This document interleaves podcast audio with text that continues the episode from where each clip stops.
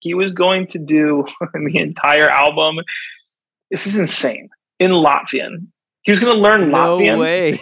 because he thought the language was beautiful and because it meant that he would have to do less less work as a lyricist to make things sound beautiful.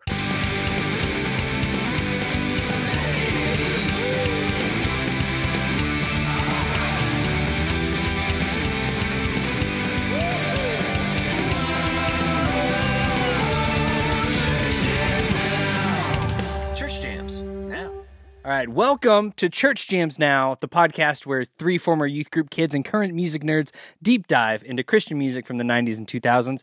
I, of course, am your co host, Kylan Savage. With me, as always, is Mr. TJ Smith. yeah, you are not without me. Ah, okay, there we go. There it is. Nice. Good, and, of nice, course, our good. beautiful producer, Josh Olson. I'm here too. Hi. and we have a guest this week. We have a very special guest. Uh, we have Mike Almquist on.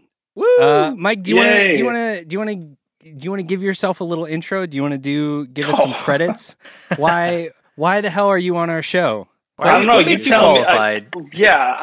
Uh, well, I'm assuming I'm on this podcast because um, I am affiliated with Me Without You, and I'm assuming that's why. No, it's mostly your football takes on Twitter. That's what we're Oh, okay, right So, on. Yeah. Cool, cool. Yeah. no uh, longtime manager of Me Without You, uh, artist, uh, lots of other things. We're going to get into that a little bit. Well, I, I'll just go ahead and say we we just covered Engine of a Million Plots.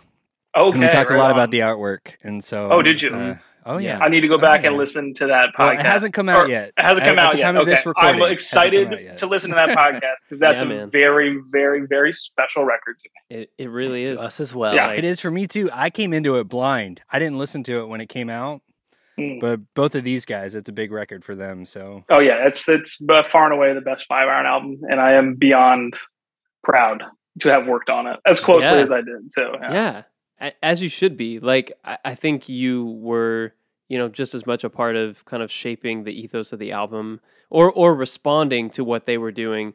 And you know, I'll definitely have some questions about that. sure, Um, sure. well, fuck it. How do you know? into it. How do you Let's know just that? dive right how do into you know that. that? How do oh, you sorry, so early. I'm excited, guys. I'm just. So All the Me. Without You fans are like, what? We were talking about five iron Hang here? it, Left five turn. irons, Like, Curveball. sorry, sorry, guys. kidding. We're gonna talk about ska music. I'm still from when we recorded that episode. I'm still waking up daily with Zen and the Art of Xenophobia stuck in my head. So I'm Yeah. still. I'm on. That's the vibe I'm going in. I Well, hear you. I, really do feel like that album is kind of singular in a lot of ways. Like we we talked in the episode a lot about how it's rock with horns rather than ska. Like, and it was this moment of evolution for the band. Mhm. Um, but yeah, I mean, I, I honestly, Mike, would just love to hear you speak about how it came to be that you did Well, the wait. art. Like, Okay, I do. I know. I know. I came in really hot, but I do want to backtrack a little bit. I forget. I forget. I'm trying to be professional here. it's all good. so, uh, one thing we like to start our interviews with, you know, uh, as I said in the intro, we deep dive into Christian music from the 90s and 2000s. And I'm always very interested in origin stories. Mm. So, I would love to know, Mike, what is your relationship with quote unquote Christian music? Like, what did you grow Sure. up listening to? How did you, how did you get into the scene that you're in? Hmm. Yeah. Well, you know, I grew up in in the church. Uh, my my uncle Steve was a pastor in York, Pennsylvania. My um, you know, my family went there, and I was part of the youth group. So like that was kind of like foundational. It's like you go to church every Sunday, and like your Right. uncle is a is the pastor, and but then like you know, youth group came along, and then suddenly it's more than just like Sunday school, and now it's like a, a social scene Right. and then we went to we took like a I don't know how to call it a field trip. We went to Creation. I'm going to say 96, 97 maybe. Cool. I'll say Creation 96. Yeah, 96. And we get to our campsite, we set up all our stuff, and then someone's like, "Hey, let's go, let's go down and watch this band play." for the uninitiated, Mike, what is creation? Oh, sorry. Creation is a Christian music festival that they did in Pennsylvania, and then also I think later in someplace out west In like, Seattle? the- in Seattle or Washington State. Coast Yeah, right. somewhere. Yeah. Okay, yeah, but uh, yeah, it started out. I think in like I don't even know when it started out. Maybe in like the Jesus freak movement. I don't know. I could be totally wrong. It all it started out in 1996 for me. I, that's when, it, Oh. and we went down That's to the, the only year that matters. That's the only that matters. we went down to uh, the main stage, and Five Iron Frenzy was playing on, on the main way. stage, like the first band of the entire thing. Hmm. And Reese Roper was in his cow suit Of course. And like jumping around on stage, and there were people skanking in a pit, and Hmm. I was like, how old was I at the time? So I'm 84. Do the math. I was 12, right? So I'm like 12 years old. I'm watching these like like these punks like skank in a mud pit at this Christian music festival where this band is playing like fast music with horns, and it was just so like there's something about like those kids like in the pit dancing that was just like, what is this? And what is that on stage? right, right. And I bought I bought upbeats and beatdowns, and Nice. I and then I when I went to like and I and I bought the Move to Bremerton EP by MXPX. no way. Mm. Not even Life in General, the Move to Bremerton EP. The EP. Wow. Yeah, EP. Then I brought that home to my parents. I just was like, "This is what I'm listening to now," and I would just listen. I just I had such a a hunger for Five Iron Frenzy, like you could not believe. Like I just obsessed. Like I carried a picture of them in my wallet. Like I was no like, way. Which Yeah, I just- picture was it? if I had to guess, is probably from the seven ball shoot where they're all kind of like crowded around like a like a pu- mini putt. Uh, that, Right. that's, Like, that's- that's, that's immediately think the one. I thought golf. of when you Yeah, said it's that. great- I was it's a- it's a probably the really- putt putt one. Yeah. It's a really that's a really great photo shoot. Classic. but yeah, and then that kind of started. Uh, th- at that point, it was like I had a hunger for five iron and that kind of music. I was feeling like, let's listen to punk music Hmm. and let's listen to ska music. And this, was, and so I would just like scour uh, web crawler like on, on AOL yeah. to like try and Mm. find new bands, and I'd find like Pie Tasters or Mephiskapheles or whatever else, and I just anything I could get my hands on that was even remotely close to Five Iron. Nice. Uh, but Five Iron was always top tier, still is top tier in terms of those bands, in terms of their output. Yeah. Yeah. Right.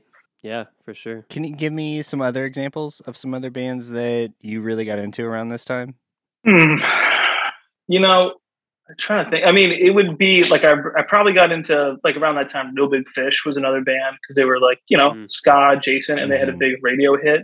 Were you into uh, Squad Five O at all? Uh, yeah, I saw their set a couple times, and they were super fun.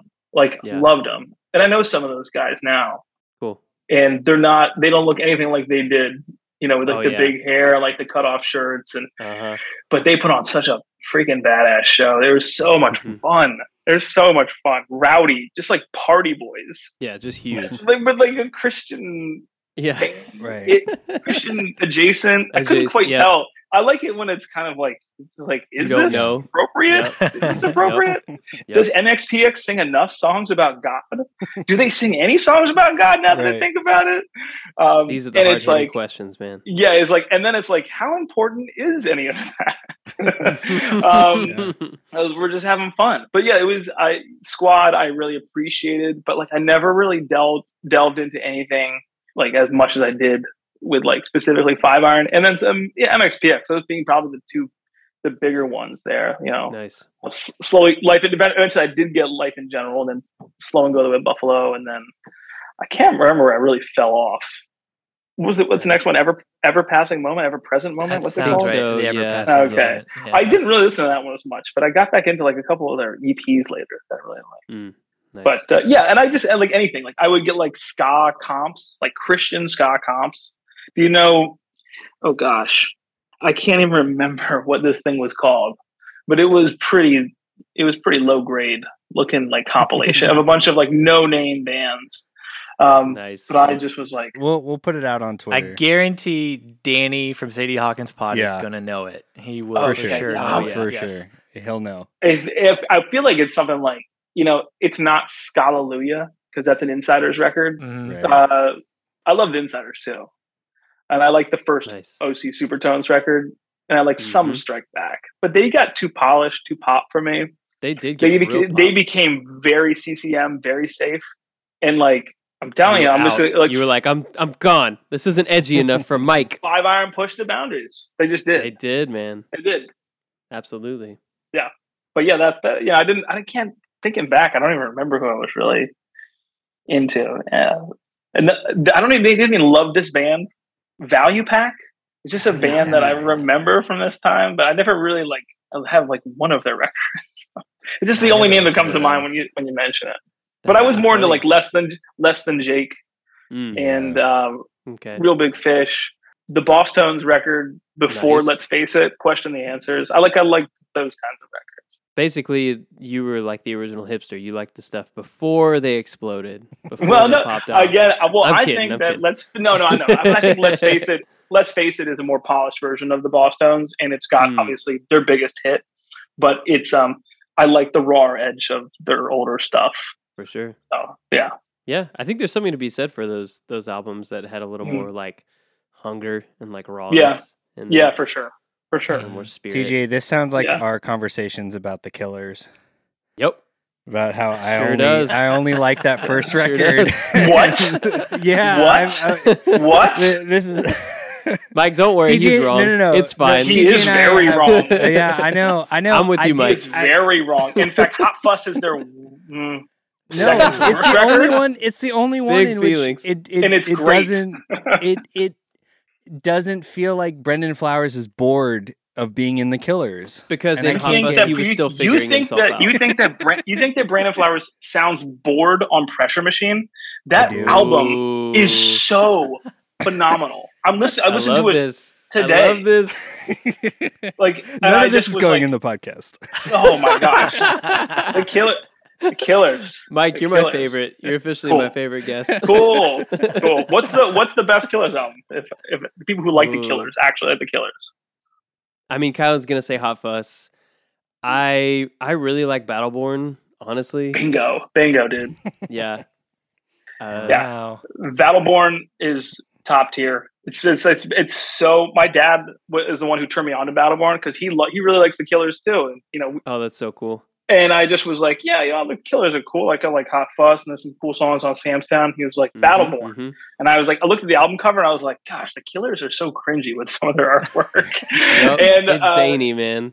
but then I went to my friend, uh, well, my friend Mike Henningen got married, and um, his wife Steph, their father daughter dance was to. Um, uh, I'm drawing a blank on the song now, but uh, it's one of the last ones. Like, don't break character.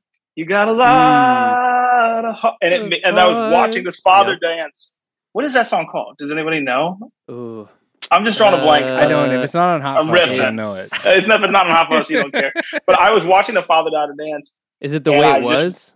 Mm, may, no, God, I doesn't matter. I cried listening, Yeah. watching the father daughter dance I at the wedding, it. and I just was like, okay, what record is this on? I was like, oh, this is on Battleborn, and then I put on Mm. Battleborn, and I was like mm-hmm, mm-hmm.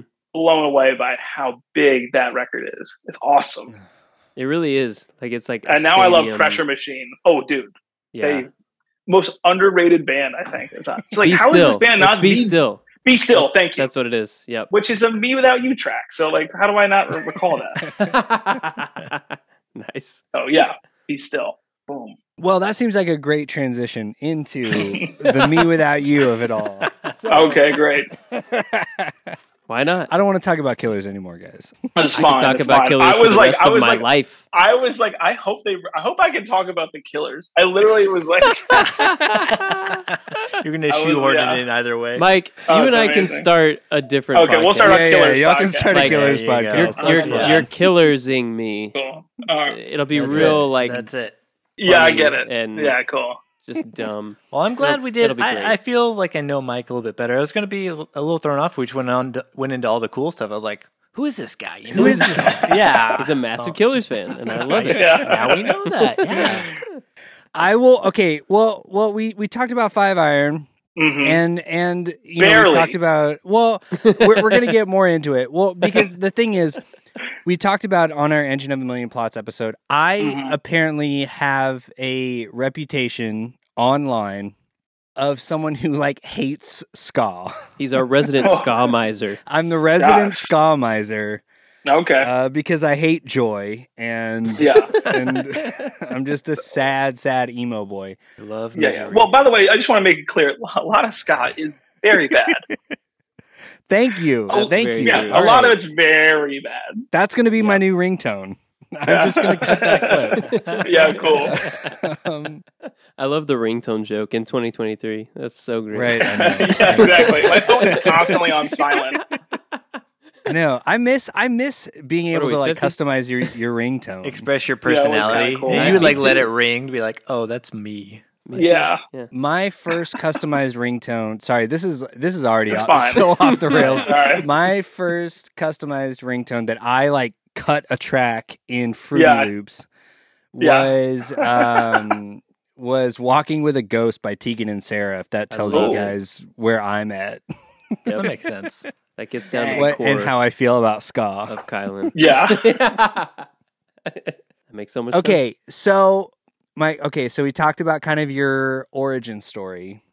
hmm I would love to get into I don't know, I don't I don't want to, you know, I don't I don't You don't want to miss a thing. I don't want to miss a thing. Yeah. Okay, so. Aerosmith, guys. Let's get into Yeah. Aerosmith. Finally. Um, Finally.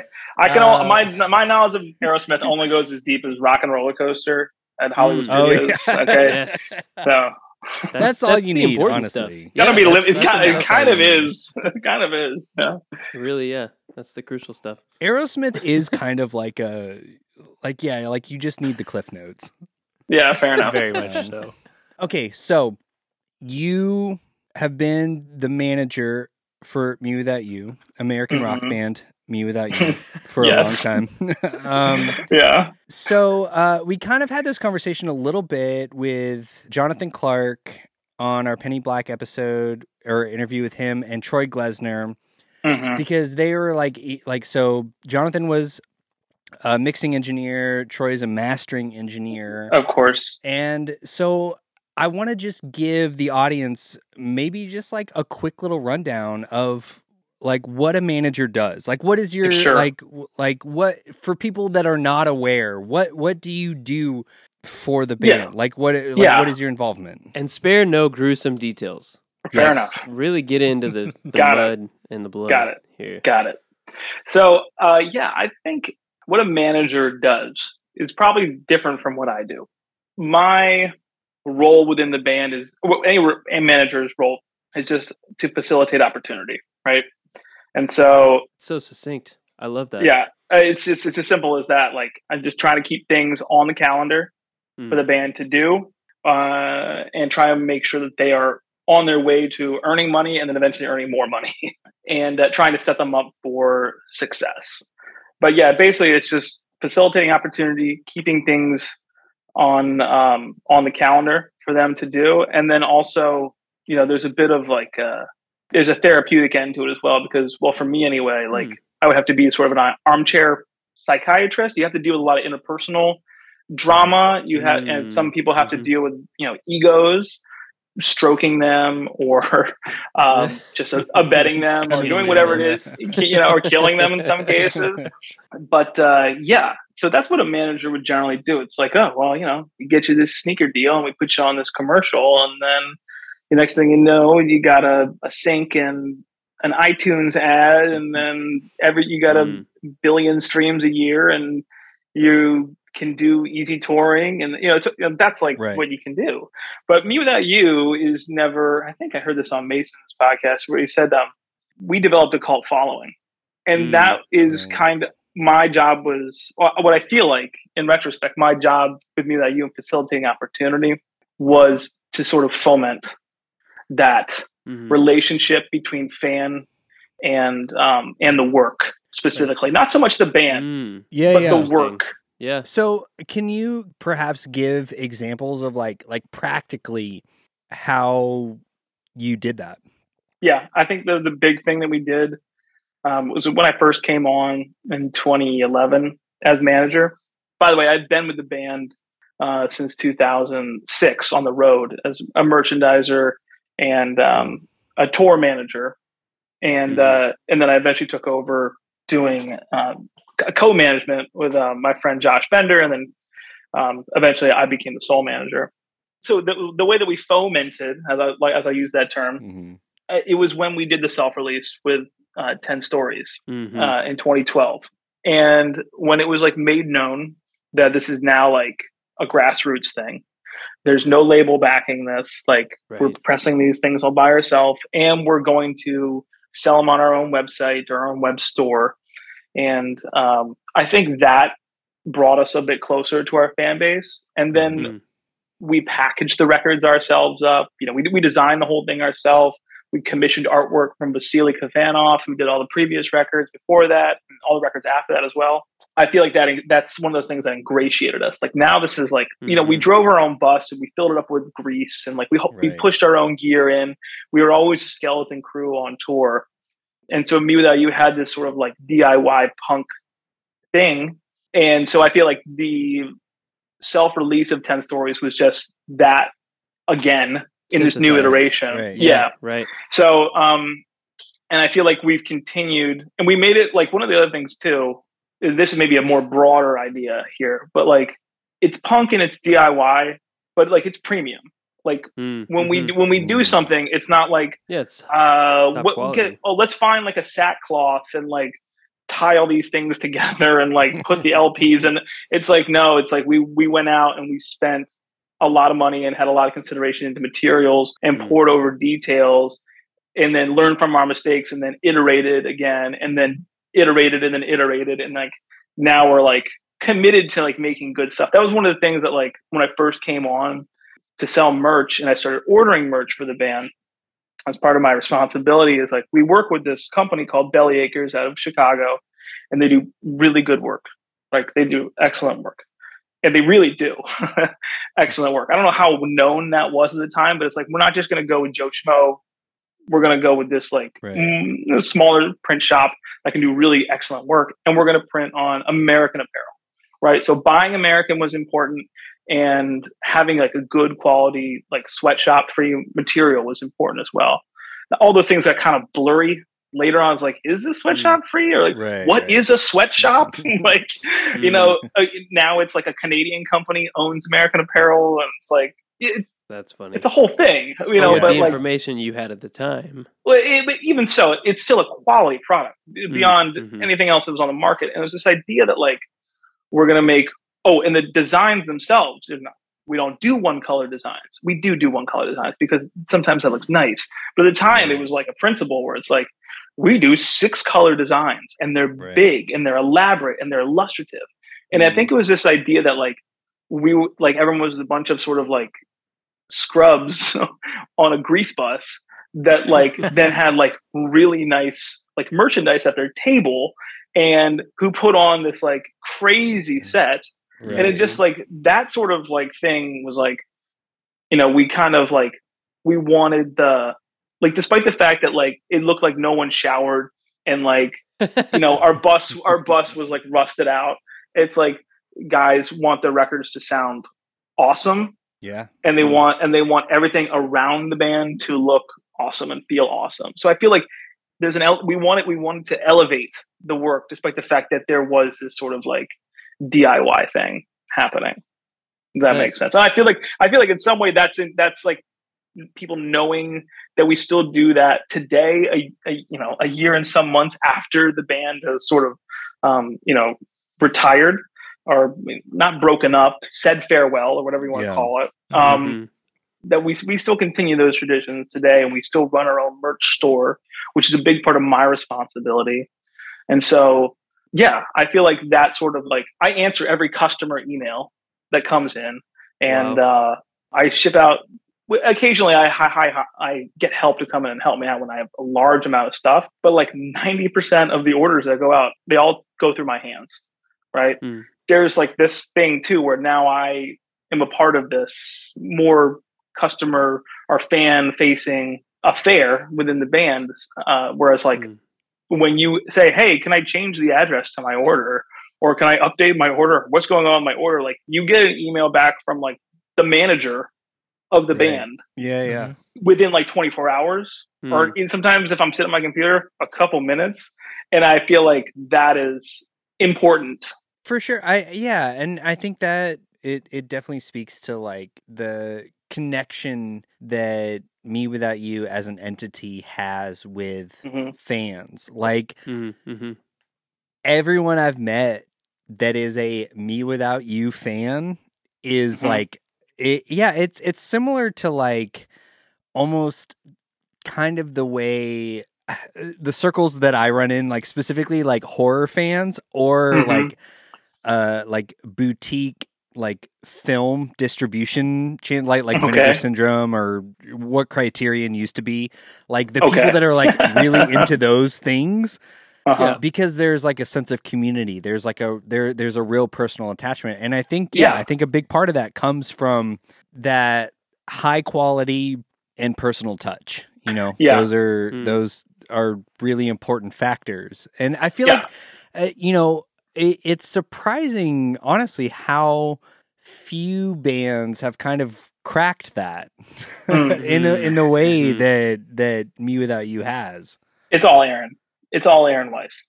Yeah, he is um because he is such a oh, enigma to people because he is Right. this like sort of like big like vociferous like lead singer, lead Mm. shouter, whatever you want to call him. He and he's just flailing on stage, but then he's at the same time this like sort of like shy and meek person who like kind of like you know wants to be out of the spotlight right hmm at the same time, I think it's that sort of dynamic where it's like, oh, he's you know he's so monastic. Well, if he's so monastic, then why is he flailing around on stage Yeah. like you know? he's he's creating this dichotomy that confuses Yes. people, but also endears them to him. Totally, Right.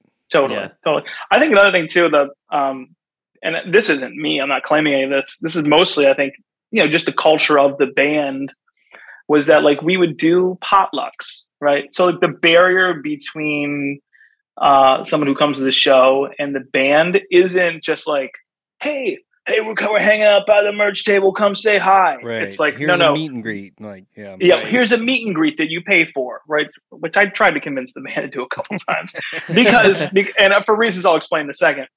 But like, there is this sort of like this barrier breaking down when the band is accessible and personable and wants to know the people that are coming to the show and wants to talk to them. The thing is, is that that became it was very hard for Aaron because Mm. everyone wants to talk to Aaron. Everyone wants to ask him a question, sure. and they all want like the Sermon on the Mount. That's what we all called it. right. Where he'd be out there after a show or before a show talking to like 50 kids, just kind of like. And it- Yeah, yeah. Aaron's not a prophet. He's a very, very intelligent person. Mhm. Um, and he's a very uh, charismatic person, what he wants to be. And again, people are attracted to this enigma. But that would wear him down. Like he would lose his voice. He'd just get emotionally worn out. People would come up with Yeah, yeah. problems and this and that. And eventually it was like, um, probably around 2009, 2010, he had to sort of recede. And he couldn't, Mm-hmm. he could, that was just, you know, um, not sustainable Yeah. that and this was my reason for the meet and greet. I was like, listen, we're about to do a farewell tour. Like your fans want to say hi. this is a controlled environment to like hmm meet them. and he can still protect his energy. Bingo. Because we're not letting a million people in. Yes, And you know, we do and of course the, there's another barrier where it's like you have to pay money to get in. That's not because like y- of course we want money, but like the money is also it's a ticket. Like yes. We're not doing a lottery here. We, we could do a lottery. Maybe that would have been swallowed easier by the band. Certainly would have been um, worth my time to set up. But uh, you know, you know that, that could have been one we could have done it, something like that. I don't even know how you would even set that up. But that was like the VIP things were like absolutely not, no way, no way. And I was just like, Mm. these guys are such a bunch of. I mean, the, it's a total millennial thing to like do the VIP thing. Gen X bands like me that you are just like, what the heck? No Yeah. way. Yeah. I'm not doing this. No. Well, how it's just so corny. It's like not corny. This is what people want. Mm, know? mhm. Right. Fugazi thought they were selling T-shirts from corny. So like, Right. You know what I'm saying? Like- Hey man, you got to wear a shirt most days yeah, at least. most days, So yeah. you might as well sell sell one. not if you're my kids. They just want to be naked all the time. they just Sure. Hmm. And there, Yeah, you know, even there's a certain winter. extent that that's all right, and then you get Yeah. old enough, you enter Yes. society, and Uh huh. you got to start. you wear your shirts. Fugazi shirt. Yep. There you you go. wear your Fugazi shirt. Mm-hmm. what I'm hearing though, Mike, is like that. There's this there's this balance between that accessibility of the artist and also protecting their energy and you're almost like this facilitator of that that access or that that interaction that that you know obviously was the the factor that that did dif- differentiate me without you as a band to its fans and help them have some sense of ownership and some sense of connection uh, which helped Yeah. hopefully the band succeed ultimately i definitely felt that you know coming up listening to each album as it dropped going to live shows i felt a level of connection that I didn't with a lot of bands. So it was effective, I can say from from the perspective of of just one single fan. Yeah. But but I'm wondering w- was that a lot of work for you to facilitate or or I don't know, it's it's interesting to hear you talk about it because it feels like it's a natural disposition of yours or or, or just something that kind of comes very organically.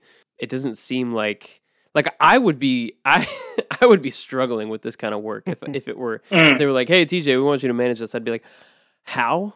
What?" yeah. Um, your your Yeah. skill set seems really matched to to the job. Yeah. Well, it's matched to it's it's matched to mewithoutYou because that's the culture Mm. that I came up with on the road. Right. Like when I Right. the first band I ever toured was was mewithoutYou. Like I Mm. gra- I graduated college in 2006, and um, I had become friends with some of those guys. They were my favorite band at the time. Like I loved mewithoutYou, Nice. and um, you know, Greg and I had become close, and then he lived with Mike, and so Mike and I became close, and then I went on tour, Cool. right? And so, and I got kind of taught how to do things, Hmm. right, in the band. Like their tour manager, and eventual their manager, Josh, Josh Bender, taught me the ropes on the road. The guys taught me sort of, you know, I kind of learned what the culture was and how we did things, and then it was my job eventually to sort of like push that a little bit more because Hmm. I don't even remember what, what it was. Probably 2000 when we first got on tour with mewithoutYou. Like we were doing like five dollar per diems, thirty five dollars a week wow. for per diem for per diem. Just because, and we did that for like, we must have done that until till 2011, and then we got like road Wow. crew. We got like someone to sell merchandise, and I was like, hey. Uh, you know, we should be doing like twenty dollars a day, like bare minimum for here for like Mhm, per diem. mhm. Like people need to eat breakfast. Like dinner buyout is wonderful, but like sometimes it's fifteen bucks. Like Right. a per diem, Right. like you, it's your money too. Like Right. you now get to have hundred and forty dollars a week just for the heck of it. Like you know, Mhm. it's not a. This isn't taxable.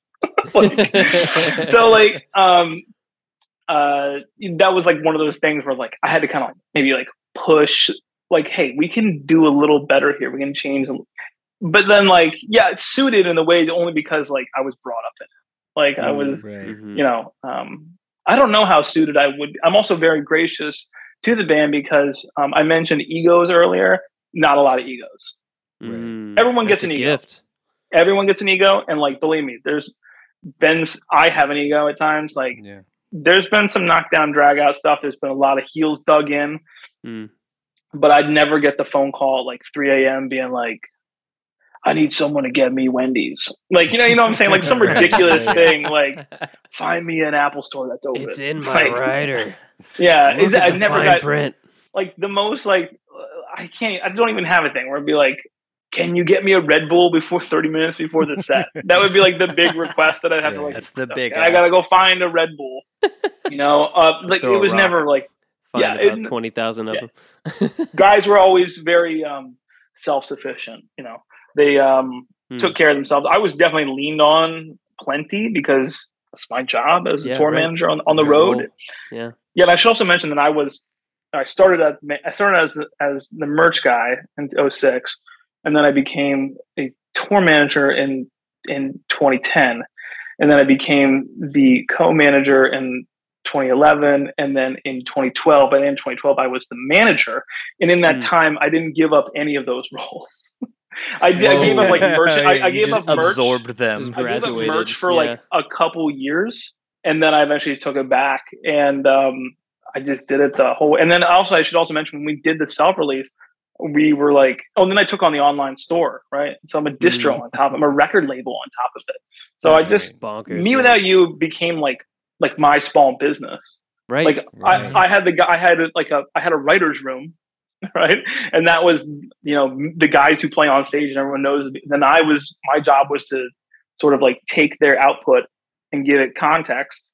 And so, yeah, and then try and figure out how to finance it, how to get everyone paid, how to make Mhm. everyone happy, get who are we going to go on tour with, all that sort of stuff. So I, it really like I am technically, if we're talking about LLCs and S corps, like I'm like one, I am one, I am legally one sixth of mewithoutYou. Like I'm not just a manager. Like I literally it is my Right. band, like my right. company with these five other guys that are currently in it.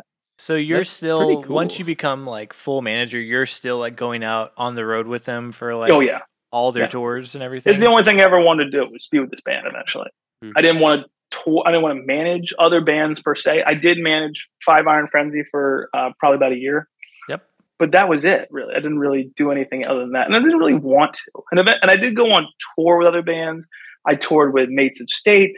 I toured with Brand New. Nice. Uh, I toured with, with Manchester Orchestra and Bad Books, and so I, you know, I I had a career in touring, but events I would turn down any of those gigs if knew that you had anything going on. yeah. You know what I mean? That that's Mhm. just that was home base for me. That's like my crew. Yeah, that's your passion. Oh, for sure.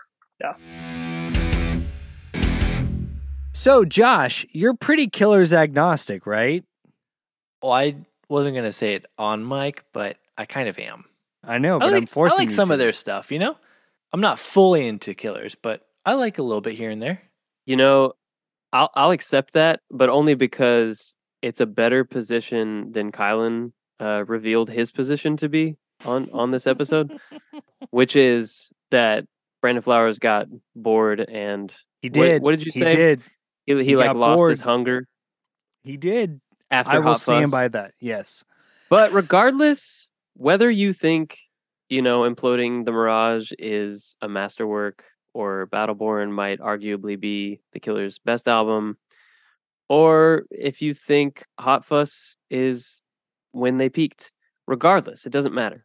Because you can get Imploding the Mirage on vinyl at Collide Records right now. You can also get Hot Fuss 180 gram, y'all, on Collide Records right now.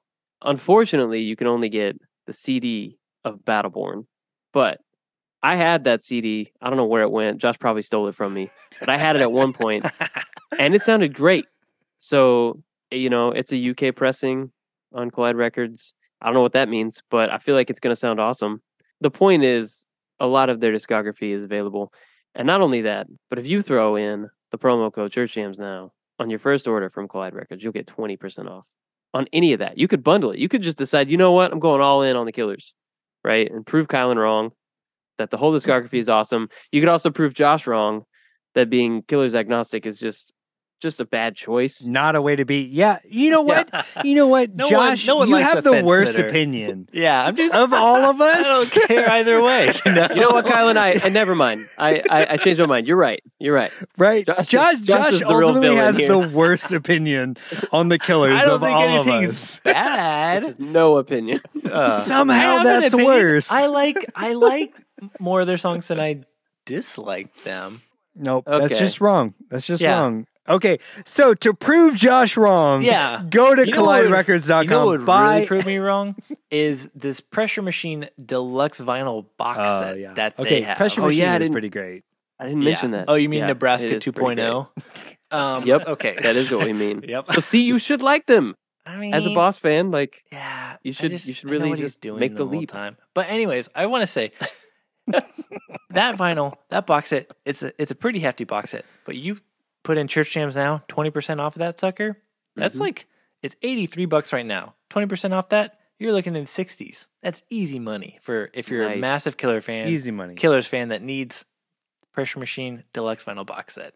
Or yeah, and it's pretty an anti Josh fan who wants to prove that Josh has the worst opinion on Either this way. podcast regarding the killers. 60 Yeah. bucks. Totally 60 worth bucks. it. All right. totally worth it. colliderecords.com. Use promo code Church Jams now for 20% off that purchase. Let's get back to the show. So you said that like you graduated college, they were your favorite band. Mm.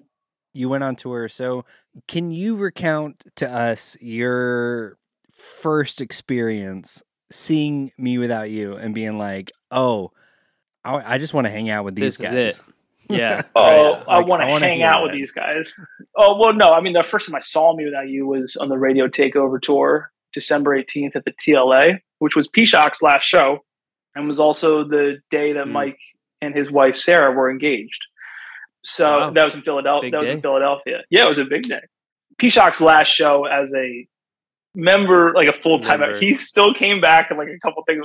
We flew him into Cornerstone one time. We we Nice. told we did a, uh, our Southeast Asian tour with Pishock because Greg couldn't make it. Like Pishock came on tour with Brand New in 2007 in Europe. Like he was always just like, Around. oh, oh, Greg can't do it. You like call Dan. Let's get Dan on the phone and fly Dan Let's in go. here. It's like, does Dan even know how much of the catalog does Dan know? You know, like, um, but he was such a trooper, man. God. nice. Um, anyway, and that's when I saw the band for the first time. But um, again, referencing the uh, Masons episode too, talking about PureVolume. mm-hmm. Mhm. That's like where I probably first heard January 1979 and Paper Hanger. Oh, wow. Those are the two singles Okay. that came Wow. out, and I just was like, "Whoa, what's this?" and then that, and then I went back and I listened to A to B Life, and I um, Oh, uh, listened to A to B Life a little bit.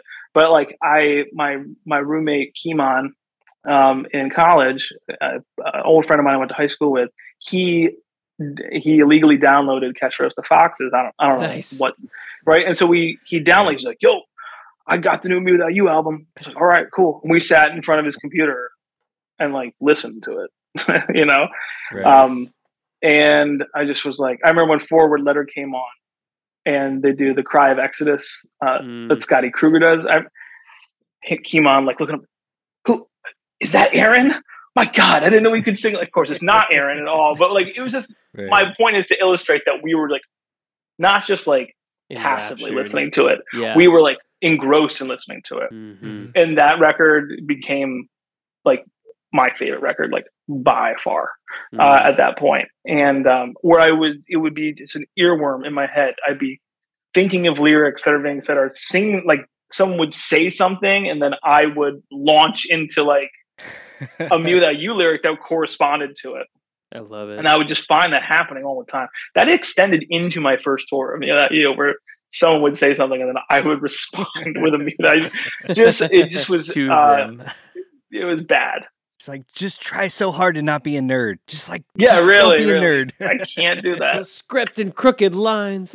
Yeah, exactly. Something like that where I would just um, someone would yeah, circles, points, and lines, and we cover them like carpets, and I would just go. I just, uh, um, but yeah, that was uh, part of like the obsession that happened there. But Mm. my relationship with them started when, um, gr- oh, well, I went to this coffee shop every day This is in Philadelphia. in Philly. Sorry, Okay. and, and this is a coffee shop in the Italian market called the Gleaners, which is a. If anyone ever goes to the Italian market, it's a awesome cafe with a Nice. incredible mozzarella, uh, tomato, and artichoke sandwich called called the Gleaner. It is Okay. such a good breakfast sandwich. I'm Just going. shout out to the Gleaners. It's so good. Gonna happen. You're the most Philly guy I've ever met. I know. Like that. I love it. I love this. I went back. I went back like a couple months ago, and I brought my youngest son, and I just I bought that sandwich, and I was like, oh, it's it's just as good as ever. Still the best. so yeah, still the best. So I would go there, and um, there would be this uh, this girl. She was there as well. Her name was Eleanor.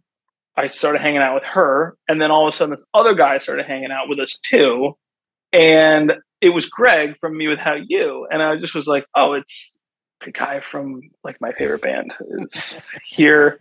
And I think we both have a crush on this same girl, and so Mm. we all we're always in each other's orbit.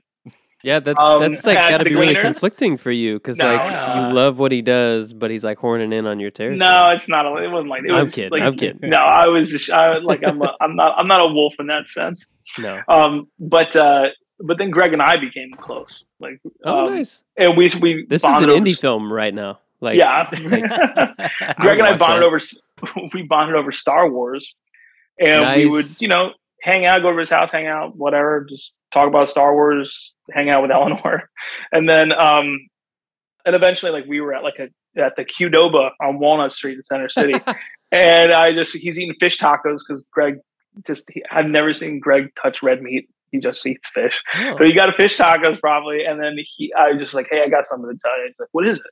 I was like, I like love me without you.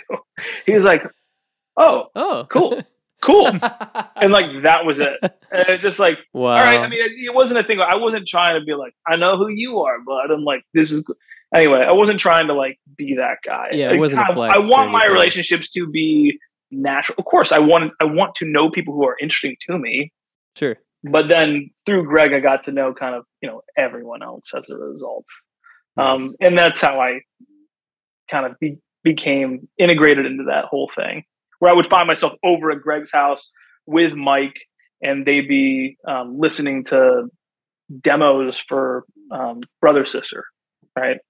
And then I would Very so I would get this like so I'm this massive fan, and I'd be like listening to this the next record, the new mewithoutYou record, like Mhm. on these like tiny like you know desktop speakers that is hilarious. no vocal no vocals on them Oh wow. yeah uh, because me that you um songwriting That was process their writing it- structure. Yeah. it's very punk rock it's very Mhm. hardcore this is like you just write the riffs and you just write out the song structure and then you give it to your lyricist and he just kind of like barks and shouts stuff over it that's part of me that I use post hardcoreness is right. Hmm. ingrained in that writing process all the way up to 20, 2018 right Well, and not to like take us down a tangential road, but Mhm. I do have a question actually that that pertains to that.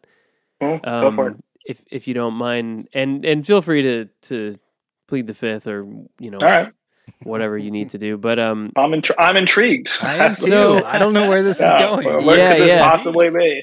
you know, I was I was uh definitely huge into mewithoutYou by the time that It's All Crazy came out. Hmm. and um, was really intrigued by how different um, that record was sounding.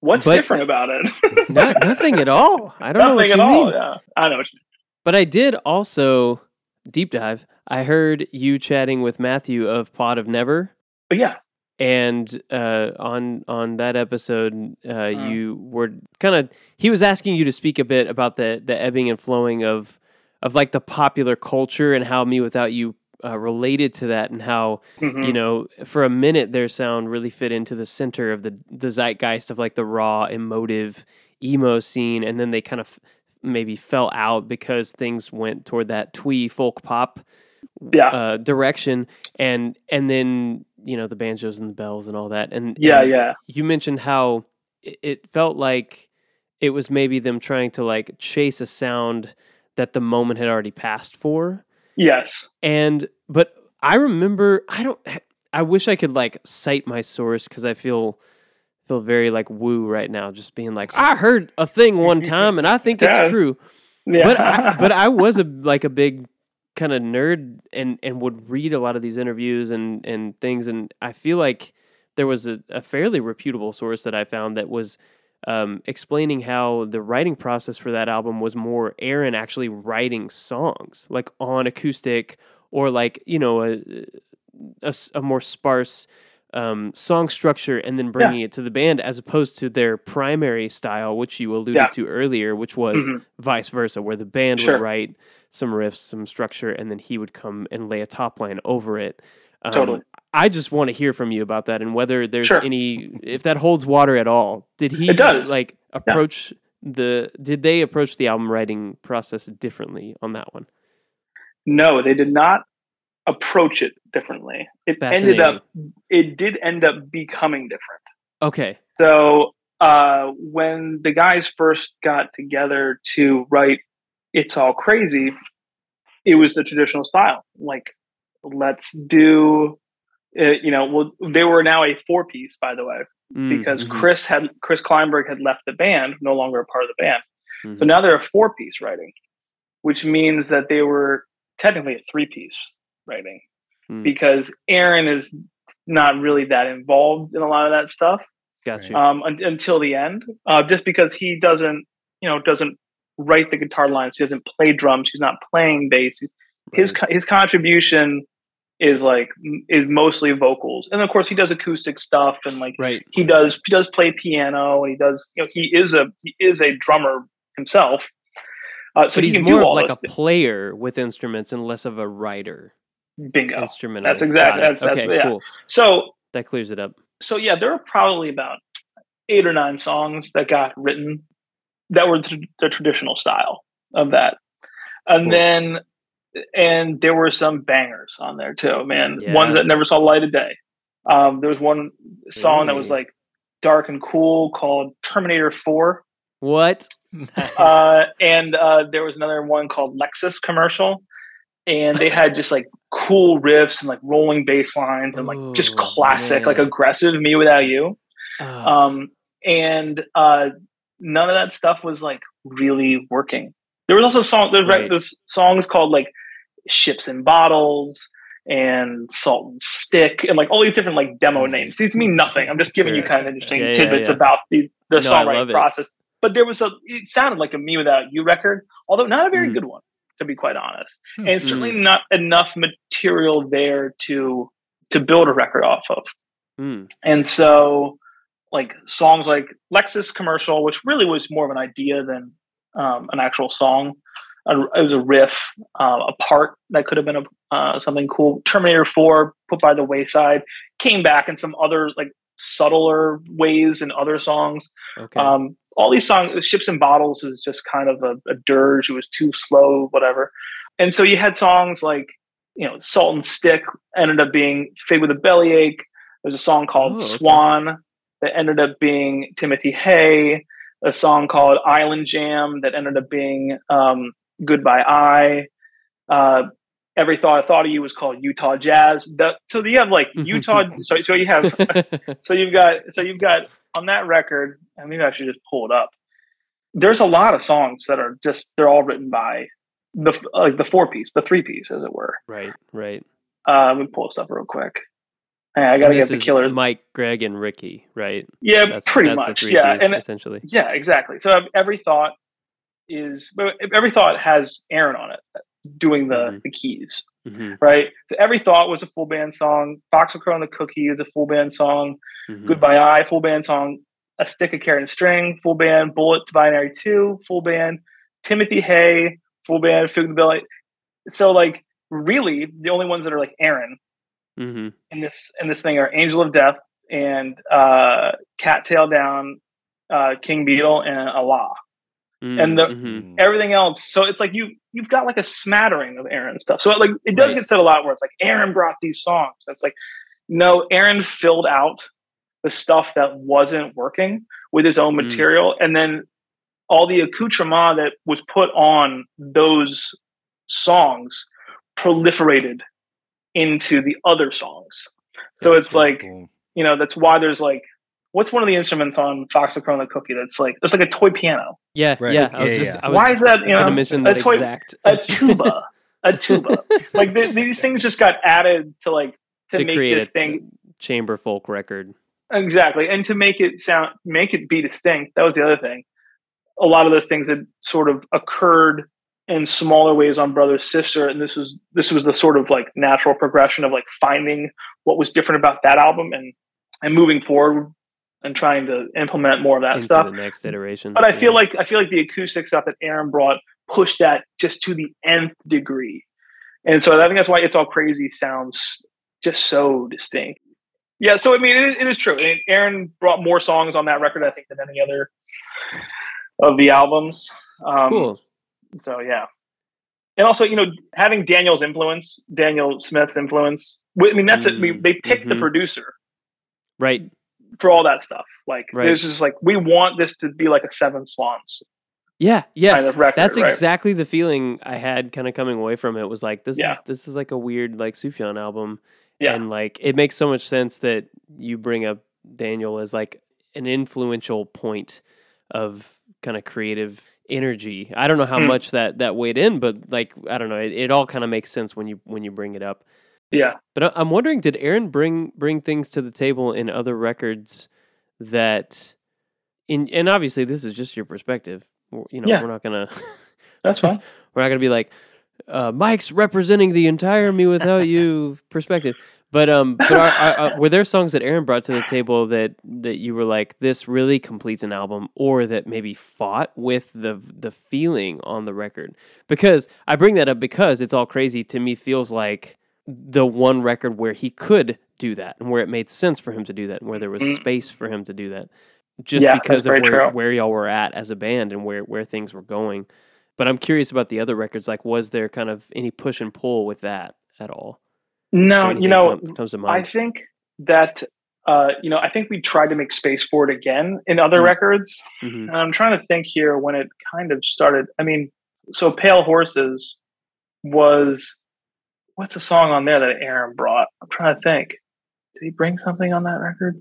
It's not on the record. It's on the EP. The oh, sorry. So the appendix EP Mm. after it has a lot of stuff that Aaron was more involved with. So I'm looking at this right now. Uh, you know, and it's mostly a lot of the sacred harp stuff, Hebrew Children, Fairfield, Right. which then were just vocal performances, right?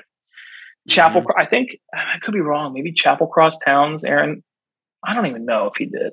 I don't know. It wasn't really there. I think it, we tried to. So he tried to integrate more his um, interest in sacred harp into Pale Mhm. Horses Mhm. and wanted it to be more a part of the record itself. Right. And it got relegated to the EP afterwards, where it's definitely way more appropriate. Mhm. Um, but it is sort of gothic and dark, and like he, it is very beautiful in a lot of ways, and it's very Yeah. esoteric. Like it's not like something that's like a cool thing per se. For sure. Um, I could see how that uh, would be a weird departure, though. Like somewhere along the way in Pale Horses, like it just wouldn't, probably wouldn't work. I'm trying to think. You know, I, th- I think, I think it was this all crazy, where he was saying, "I don't know what to write. And I don't know what to write." Oh, but I, Wow. I, I don't, I don't know how to write lyrics, but I have so much to say. He was going to do the entire album. This is insane in Latvian. He was going to learn no Latvian way. because he thought the language was beautiful, and because it meant that he would have to do less less work as a lyricist to make things sound beautiful. So he had just like tomes written in in a notebook. Like Aaron is not a writer, by the way. Like Mm. Aaron is Aaron can write and write very well, but he's not like a like Bukowski, where like right. he just has got us. he's just gotta write. It just has just flows out of him. Like No, it's, paint- earned. He like Yeah. works for it. Yeah. He, it's paint. He describes it as birth. Like every time he he like it's traumatic for him in some ways. Mm, But when he, Mm. when it comes out of it, it's like a, a beautiful new thing. yes. Much you know, like, like childbirth, where it's like it's traumatic for the woman, and then it but then the woman forgets about it and it's beautiful and like let's have another. you know. Um, Thus is the record cycle. yes. Except the the impending fear would always come with every record. It, it wouldn't Mm. quite go away. The hormones didn't Sure. didn't work the same with the record as it does with a child. but uh, yeah, we tried to try to make space for it. There, the Sacred Harp stuff found its way in there, and then when we went to go do Untitled, which didn't have a name at the time, it was supposed to be a double album, and mm, Oh, Aaron wow. was off in Idaho writing like these like weird, inter like lo-fi like interstitial songs, like a minute long, fifty seconds long where he would just like they wouldn't even be songs they're just like ideas that's why i call them like interstitial tracks right. you're familiar right. with the the band olivia tremor control they're like an elephant six sort of band. They kind of are adjacent to um neutral milk hotel. Very kind of weird experimental tape manipulations and like pop Right. songs and like we, it's, they would make these like big like, sprawling double records where it's just like cool pop song very beautiful songs here and it's like that's cool. And then it's like two minutes of like tape manipulation and like weird just experimental stuff to kind of like fuzz it up in between. And i feel like he had this idea that we were going to do something like this. We were going to contrast the lo-fi with the hi-fi. And this was Mm, this was mhm. this um the dynamic was going to be something he was going to play with. Interesting. so yeah he recorded i don't know i don't know how many songs he recorded songs tracks he recorded. I probably have like six of them on my computer maybe eight on my computer. And it's all just kind of like they're they're not songs. But they never Mm. we were always ready for them to like be brought. Mm, be like here's this idea here's this idea and then we would kind of like flush it out together a little bit and then we'd see where it fit in the record they, he i think that he got he felt that maybe i don't want to speak for aaron but my sense is that he maybe was embarrassed or didn't feel like the guys were very engaged with it or he thought that because we weren't engaging with it as much as he had thought that we were not that the band was not interested in it. Yeah, right. But the but the thing is with Aaron in the writing process, it's like everybody hands off. Like when nobody talked to Aaron about it. Mm. like just nobody talked to don't you can't go into the studio when Aaron's there. He's very self-conscious about what he's doing. He has to have a lot of trust. Like Oh, wow. with Daniel Hmm. or with Will on the last two records in the EP, he needs to feel very safe and comfortable and somebody he can work with and try a lot of things out and know that he's going he needs to have trust in the in that room. And Mhm. so I get the sense that he was like, no one's into this idea. And like, um, we're just moving past. Like, guys want to write a rock record. Let's just write a rock record. like we always know. Mm, mhm. Um, and so not a lot of that, none of that stuff. Christy with the sparkling teeth. Christy was, mm, woo, no, that's a Dom song. Dom wrote that song. Bird Runner, Existential Dread, is that? I don't know. I don't think that, I don't think that, uh, I don't know what Aaron brought.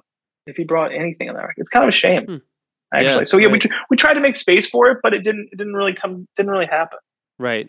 And sometimes that's how that's how it goes. He contributes a lot, though. Let, let's be Oh, honest. sure. Like, Yeah, yeah. sure. Uh, you know what I'm saying? Like, I'm not saying he's not contributing, or of course I'm not saying that, but I'm just like, he is like he's so he's fifty percent of the band easily. Right. Right. Right. Right. He's one guy. Yeah. Mm. He's carrying such a heavy load Yeah, on every huge. record.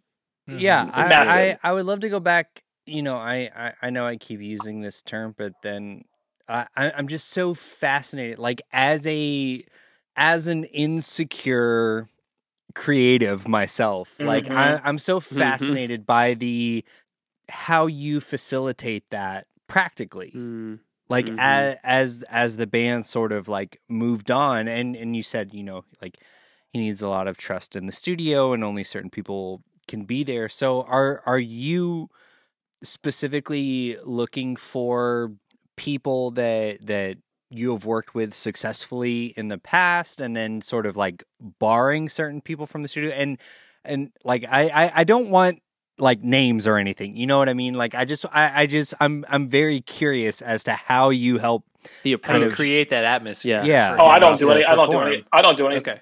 There's all. They're all big boys. They all like. Mm, It's just kind of understood that like Aaron probably doesn't want people here. Yeah. And he's not going to share his lyrics beforehand. He's not going to share a lot of vocal takes or ideas. He became more open at the end. I mean, he he probably did um, ten stories.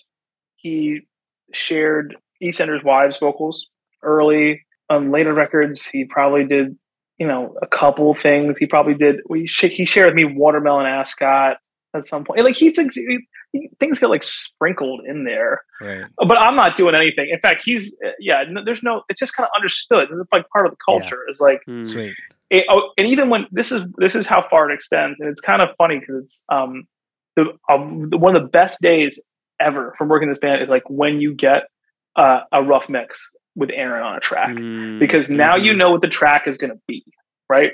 Mm. Because you listen to the demos for like six months at this point, right.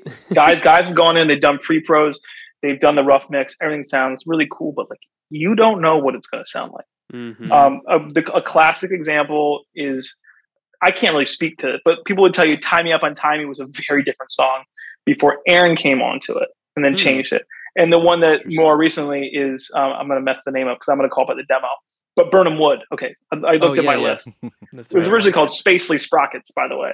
So when That's Spacely Sprockets was the song, it was like, whoa, this is like, this is a killer mewithoutYou song. This is classic. Man, Can't wait to hear what Aaron's going to do on this track. My God, like this is the single. And he comes back and he's just like, small dark effects. on-" It's just like, it's not the song that Right. anyone had hoped. He's like Great. singing over it. It's very mid tempo now. Like he So pulled you a lot of guitars out even, of it. like changes the structure of the song or the sonic like rise and fall. he needs to it sometimes because like like I think there on the choruses like there was a guitar part he needed it he couldn't have it in there because he'd be competing with it so he took the guitar part Mm. out you would extend certain parts shorten truncate other parts just to kind of make the song work you Right. had to fill too much space he just had to do what he needed to do for the song so yeah there's some of that stuff that would happen in post yeah so you would get the you would get the song and be like holy cow like this is what Mexican War this oh this song is called Mexican War Streets now. Oh great. Oh it's awesome, Yes. right? Yep. Yep. And like you just be stoked on all that stuff. Um and- but then there'd be instances like but oh here's the thing what I was trying to say about that is that when the track comes in, like I know for speaking for myself, I'm pumped. Like Right. I can't wait to hear the track. And I listen to the track like nonstop, uh, but no one says anything to Aaron. Like someone says, like, Hmm. sounds good, eh? Like, you know, that's it. Because no one wants to like give him any pressure. positive or negative feedback Yeah. or pressure. Mhm. Right. Sure. And so I benefit and then no one asks him questions about his lyrics That's okay. in the band. That- like no one this has was my big I don't know what question, a I don't was know like, what a single Does even Mike song is about. know? Like, does anybody ever know? Nobody knows. No one Oh knows. my god. No one- and by the end of mewithoutYou's like catalog, like some stuff is like it's pretty dense. Like I, you have to be extremely well read, and yes. you have to. You'd almost have to be like a, a professor at a Yeah, university needs- in Idaho. Uh, yeah. Uh-huh, uh-huh. Someone, so, someone did. Um, some fan did like the annotated ten stories, and I was like, "Oh, this is so helpful." Like they Yeah. did, like they went through everything, and like, "Oh, that's what an ash cat is," and like that's Mhm. what this is the reference. Oh, I didn't know that. Like, I did a deep dive on Pale Horses, and it was like, forgive my French, but it was a mind fuck, man. Like, dude, Untitled even way. crazier. Untitled's even crazier. yeah, Untitled is like characters speaking to characters, and like they're not even in the lyrics, and it's like they're like wrestlers. How Like- would you like, know yeah, this? like WWF wrestlers, and like I don't know what's going on here.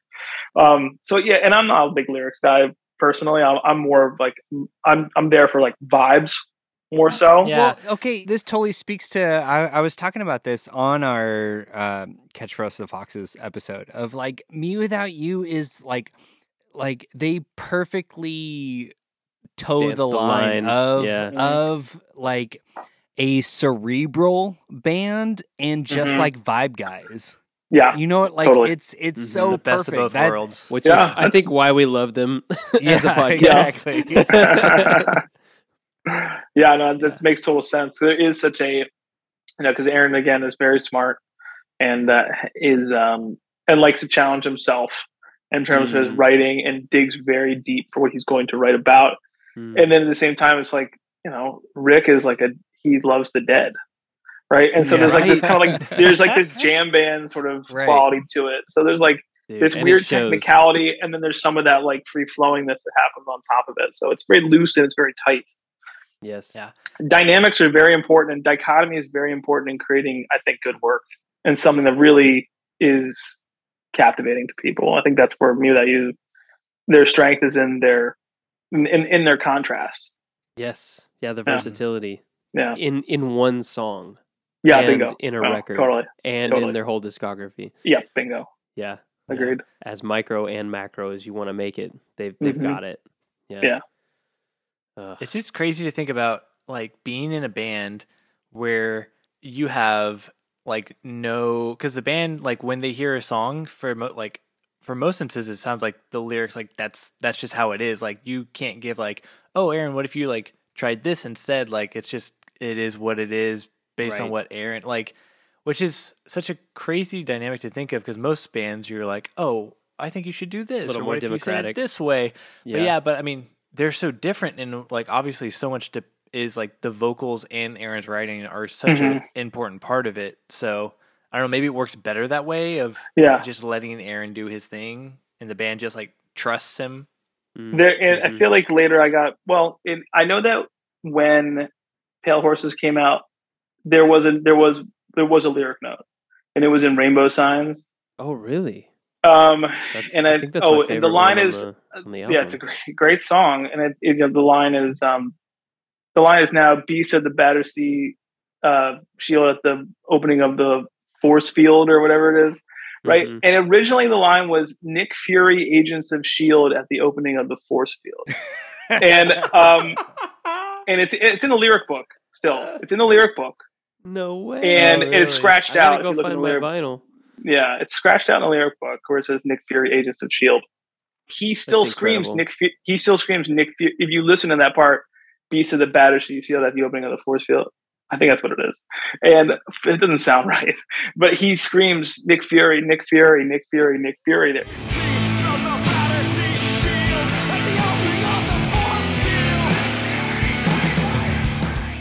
So that was like that was his like little callback because we're just like Aaron, you know the Avengers movies, like this is pretty on the nose. They're like, pop culture Right. right, now. Like, Yeah. everyone's gonna get this Yeah, everyone's like, this is not like the obscure comic book you think it that you think it is. Yes, Yeah. you. Someone had to tell him because he didn't Yeah. know.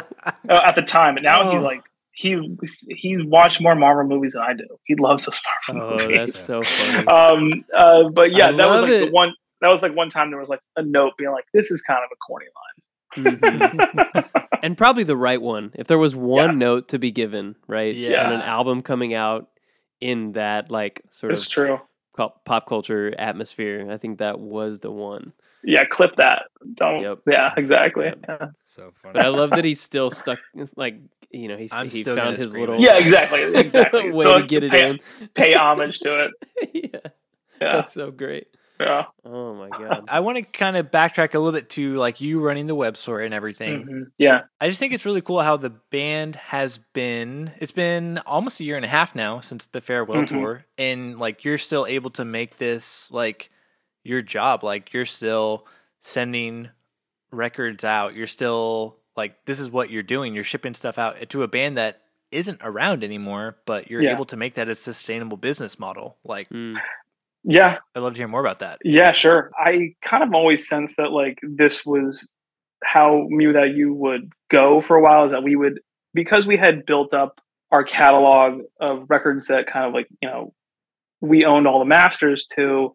We knew that we could kind of like have our own distro, and that would just be Mhm. like another arm of like our business, essentially, our Mhm. band Right. as a way to and originally when we did that too when we did the 10 stories thing it was like how can we offset touring?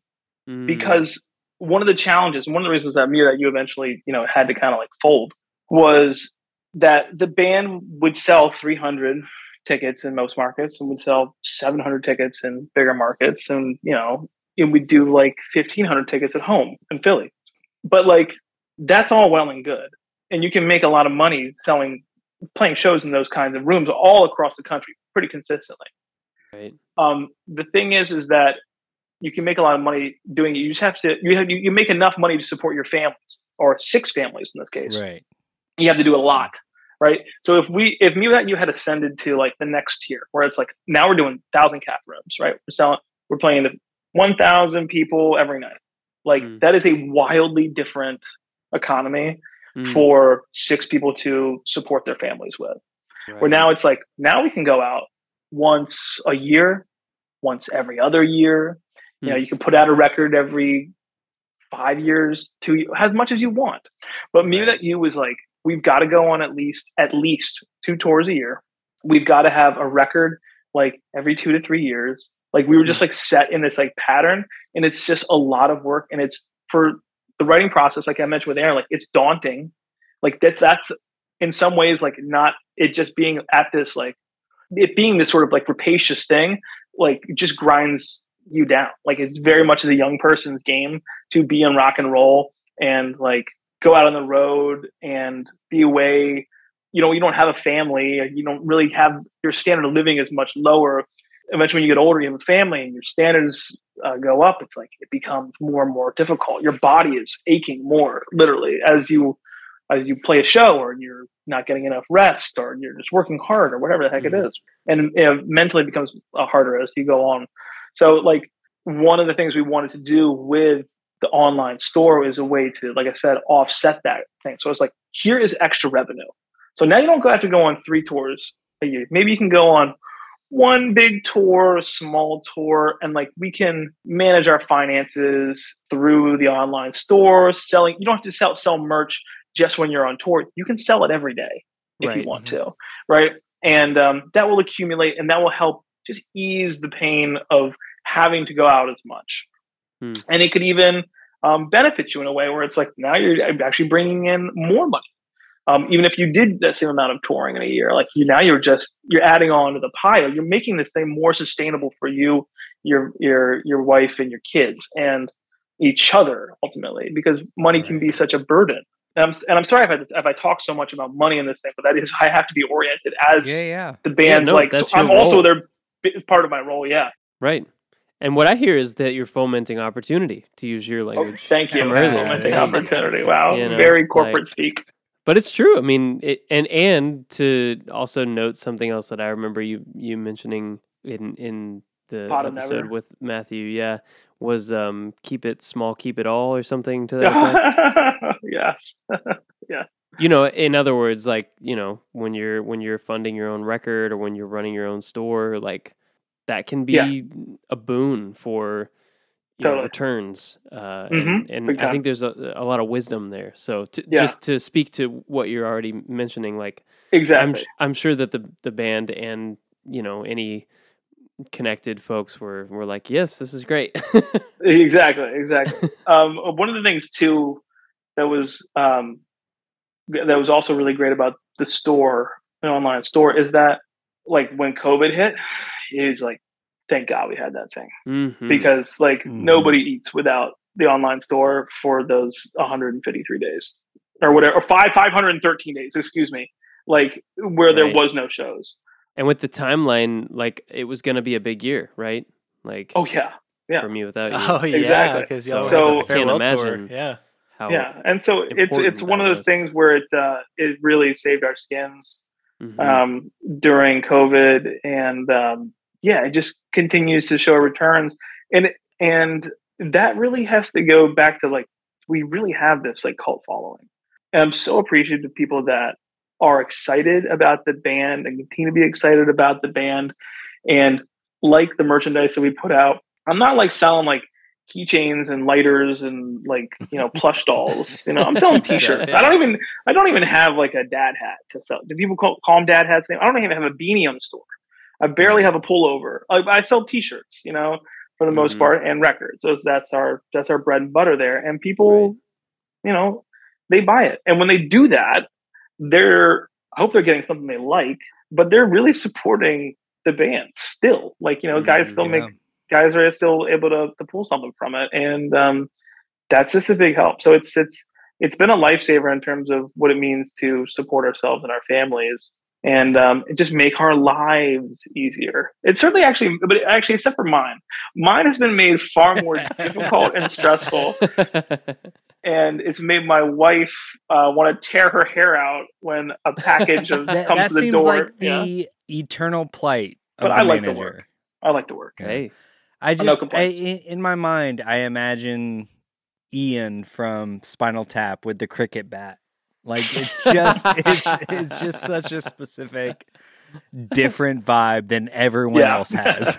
Yeah, Mhm. for sure. but if you love it, so okay, I, I want, I want to do lightning round. Doesn't Oh. sound right, but but Okay. I've, I've I've I've got a couple more questions I want to ask. thunder sure. round, What's that? thunder round, Thunder, round. Okay, sure. um, hailstorm round. I It was a dark and stormy night round. I'm trying to think of the Oh, there we are. lyric that has Oh, it. yeah. Yeah, yeah. Okay. but he got the fire. he got the fire on one in there. So right. So um, I'm hoping that's where this is headed. It will. It will Okay, cool. eventually. Excellent. Yes. Okay. So once again, I'm going to use the term practically, like on a day to day basis. I, I want to know, as a manager of a band, uh, of an American rock band, what is your what is your? Is that from the Wikipedia? Are you quoting the Wikipedia? no, I just Kylan just That's loves his- that terminology. shtick. Yeah. Yeah, he I applies that I- to anyone. They could be from like Bulgaria, and he would call Yeah. them American, American rock. an rock American band. rock band. Um, okay.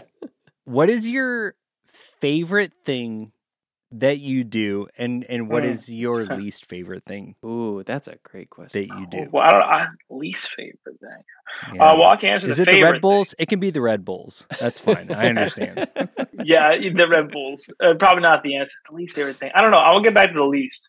But my favorite thing is the is the catalog. It's the records that we work on, right? So hmm when we do when we did albums, right? When we wrote new records, Mhm. Uh, there's this the the sense of enjoyment of getting the demos coming in and then hearing those demos turn into like songs when Aaron comes on them and rough mixes Right. and then the master comes through. That is such an exciting time for me because my creative juices get to flow. And this is where I sort of Mhm. differentiate as a manager is that I get to put on my creative hat, right? And I get to sort of like build around it. Now this now these songs are starting to have more and more context. So what does this album look like? What does Mm. the music video look? What are the colors? What is the typography? What Right. what are we doing in terms of layout? What is the stage going to look like? What's the merchandise around it going to look It's like? It's like essentially like starting a new business, like every album Totally. cycle. yeah, so Mm. it's really That's just so- yeah, exactly. It's like it's like launching. It is like launching a new sort of like brand. era or Yeah. brand or Right. yeah, and that's like that is just the freaking best. Like so cool. I Mm. love it. That is that's the best. And like you know, we I s- still do it to a certain degree. Like did it with um, Mhm. the Pale Horses reissue. Mm, It happened back in September. It's like right. you know got to we're basically redesigning the collector's edition. We're souping up the uh, the standard vinyl. We're doing we put out the EP for the first time on a standalone disc and like got to kind of build all those elements around it and then the, the merchandise around it thinking about how like that when that stuff comes man it's like i don't want to stop. Like Yeah. we redesigned the website for the launch and we like had a i you know i developed the teasers and edit the teasers um, online and so everything that comes around it and this is i hope it doesn't sound like vain but everything around it comes from me essentially and the people that i kind yeah, of like yeah. hire out in my small little crew i think i said maybe one time on twitter i hope mewithoutYou comes off as being run by 20 people and not just like some guy in his basement ignoring his family uh, because the latter, and I'm, I'm like kind of a paraphrase, but the latter is true. Like I'm trying to make Right. this thing look like it's bigger than it's bigger than it actually Yeah. is. Yeah, yeah. Um, Right. and uh, and so uh, that's always been my goal, and I love that challenge. But how Mm. much can I do by myself? Right? How much yeah, yeah. can how much polish can I put on this thing? Mhm. how much thought can go into this thing because the guys are not the guys like all the stuff around it they have opinions about it but they're not involved with it aaron was the most involved in all that stuff and later on he fell more to the side um, as his life kind of took a different direction with his family and his career and uh, outside of the band and teaching and whatnot and so it more of it fell on me and working with our um, uh, our designer Charlie Wagers, and so I got to kind of like take Mm. over like art direction, and that is like Cool. far and away Yeah. Dude, far and away. so rad. the best part. It's like it's like the reason I've been engaged for so long on it because it's Mm. just like That's so cool. Mhm. I get to I get that and I get to feel like I have real ownership of that. Yeah, yeah. Yeah. Yeah, I mean, yeah, yeah. You're you're talking to three totally DIY guys here yeah, who Yeah. are like, okay, well, maybe I can learn this skill to Yeah. help push something. Like, yeah, it's just like like that challenge is so incredible. It's just yeah, like, Yeah. It's awesome. It's great. there's Two things like I'll it. say to sort of stick the landing that I think you were looking for. Like it is effective. All the work you've done, at least from Yeah. one again, just from one schmuck's opinion, but like it's it it comes across as very slick, very thoughtful, very put together. cool. Every release, like I don't know, I all, all all the stuff you're putting out there is so yeah incredible. it's it's So, been part of what what has engaged me about a band that i loved when i was 18 you know what i mean like Yeah. you know it's Into your it's, it's 30s? been able Like, to that's huge. to grow yeah exactly Yeah. yeah. And the second thing I was gonna say is like Kylan's a designer too, so Okay. you like he's he's like lapping all of this up as you Oh, as you cool. talk no it's it. so rad it's so rad Right I love, I love Cool. every second of it okay i want to know your least favorite thing Oh, it's packaging. yeah. it's, it's packaging up records, like the Oh. records oh themselves. for sure Like actually packaging them up is it's a double edged sword. I will, yeah, because it's like, oh, it's like you know these reissues are selling great, or like, oh my gosh, like holiday, like it's, it's Christmas time soon, and like online store will go nuts, and like Mhm. I will literally, like I will lose feeling in my wrists. Oh no. Like I'll get like I'll get what do they call it? Um, not carpal tunnel, but like I don't know what do they. Uh, my wife's here. What do you call it when you get like the thing? It's like repetitive stress injury. oh, yeah. I'll, I'll get like a rep- I'll like lose. I'll like wake up in the morning and Oh, like damn. can't like feel my wrists because I've just Oh, been like no. bending boxes and Uh, yeah, I need. I would go. I actually got like those like little braces and put them on, um, just to help get feeling back. Anyway, so that's the man. wor- Well that's the worst man. part. That's Yeah, the yeah. worst part of it. But I actually like I like stocking all of the records, and I like um I like having like a storage space that's just like filled with stuff and like oh yeah, that It's gotta be feels so really good. satisfying. So rad. so Totally. satisfying. Yeah, to be organized and Yeah. it's good. It's good. But I hate packaging up the records and t-shirts. Oh, I'll do a hundred a day. No problem. Just find Right. stuff in the Tyvek uh, envelopes and Right. sending them out. It's Yeah. fun, There you go. or it's easy. Yeah. Okay, so I do want to get into, like I mentioned at the very beginning of the episode, you did the artwork and layout for Engine of a Million Plots. Yes. Okay, I Um, didn't do the artwork. Right, I did the art direction y- for it art specifically. direction. It is the Okay. illustrations Yeah. are done by Doug TenNapel. Mhm. Sweet. Okay. I had a personal head headcanon theory hmm that that Oh, is this about the which song inspired? Yes, We okay. Own the Was there a Skies is what you were specific song Yeah. on that album that inspired that artwork Or or the vibe of the or was art. it Oh, just boy. the vibe of the album? Let me see if I can dig into my notes. Um, Mm. Fucking because love notes. Uh, Cool, yeah. Let me go. So, if you allow me a second here, I'll tell you this right now. Like, what I so working with Doug, he's a great illustrator. Hmm. He's an incredible, iconic illustrator, in my opinion. But like, he didn't ask for any money for it, right? He didn't want any money for it. He just wanted right. to do it. And sometimes, but when that when that happens, that means I don't want your money because I don't want the obligation to listen to you. I'm just going to do what I want to do, and I'm glad to do it. Oh, more but I'm not taking- freedom. Uh, not Yeah. taking notes. You're, I'm not. I'm not being held. I don't need the money, right? Okay. But I'm happy to do it. So when I when I do like direction and stuff like that, I get an idea. Like I have to use another person as like my hands, so- mhm. Just because I either don't have the skill level or I don't have the time, and so and I don't have. I certainly don't have like my work doesn't look like Doug's work at all. Like mhm. not even remotely. Even to say that Different that style. sentence the, the sentence is ridiculous. It's like I'm not even on the same. I'm not even on the same planet. It's not even. right. I'm not an illustrator. Let's just put it that way. Yeah, yeah. Yeah. Um, there you go. so like I can't do it, but I want to like him to hear what I'm saying or Mhm. you know what I'm putting into the um yeah, you want him into to my- breathe into my life emails. into your idea. into the idea, and that's what I'm Yeah. trying to do. Um, For just trying to to bring that stuff out. Where do I? Where would I have this? Um, it doesn't matter. Listen, I I was very much inspired by sort of. Um, it's hard to find a friend, Mm. Okay. and that sort of illustrative style where it's like each panel tells a story, and I wanted there to be like there to be like four panels that kind of like told a story of one of these songs, and one of them was Mm. "We Own the Skies." Um, Yes. There you go. You did Yeah. call it Kylan. Validation. yeah, yeah, yeah. Let me see if I can find something here real quick. Because I was gonna say, like we we talk a lot on that episode about how a lot of the songs sort of coalesce into similar imagery, and you know, there's obviously a a connective theme. Um, Yeah. dark, cold nights, the winter, the snow, the Fire. fire, Yes. the light, like kind of pushing back on the darkness. Exactly, and that's all. That's all Reese, right? That's all. That's all Reese Right. and, and Scott because he wrote like um Right. Scott wrote uh, Blizzard of Blizzards and Bygones, Blizzards. Yep.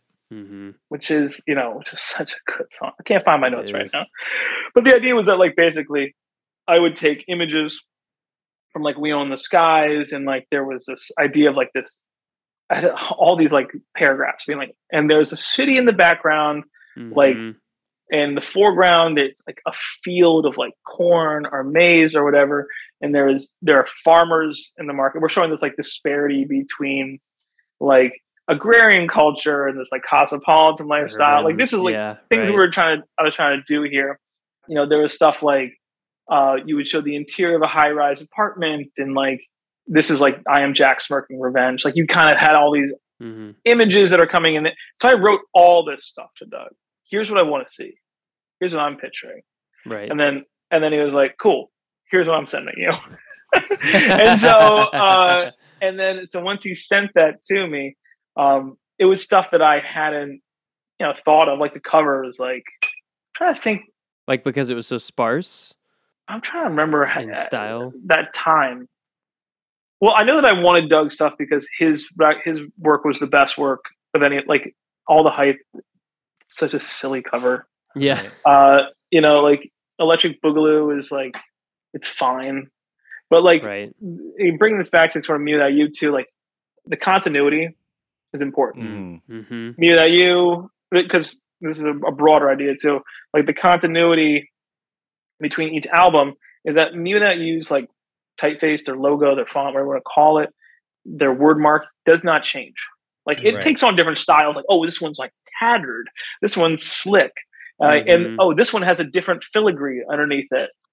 But like they are, it's all Mrs. Eaves italics. Yes, Like, it's Mrs. Eaves. Okay, uh, I'm so sorry. You thought I'm it was so. Baskerville? I, You thought it was no, no, Baskerville? no, no, no, no, no. I thought it was Mrs. Eaves.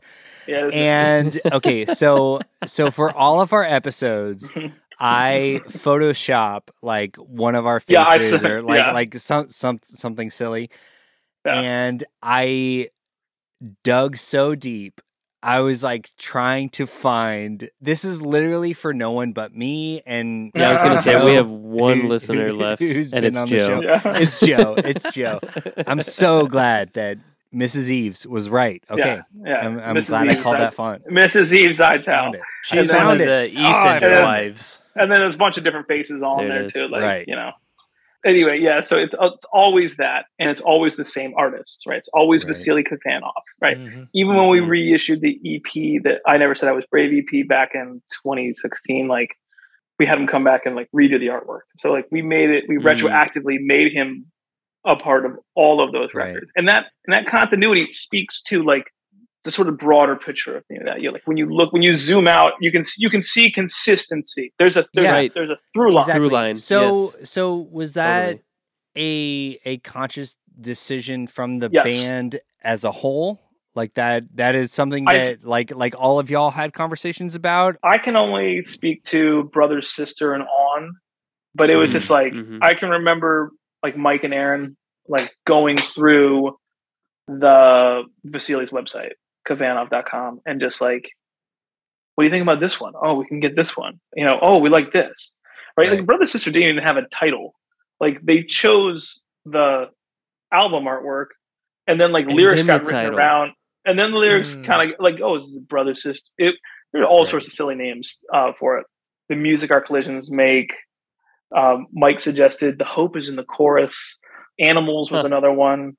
But these are all like I mean, the people in the band won't even know that, right? That's just like Right. stuff that like I had overheard. There's remembered, discussions yeah. So about then that. Yeah. so then how do you go about from from that point where where it's almost sort of a given within the culture of the band of like okay we love this artist it seems to like their work seems to fall in line with what Resonate. we're doing like how do you go about commissioning future artwork from there like what does that communication look like let me, let me say this real quick. Again, going back to sort of the through line, I just want to finish the thought there, and then Mhm. I'll I'll address that.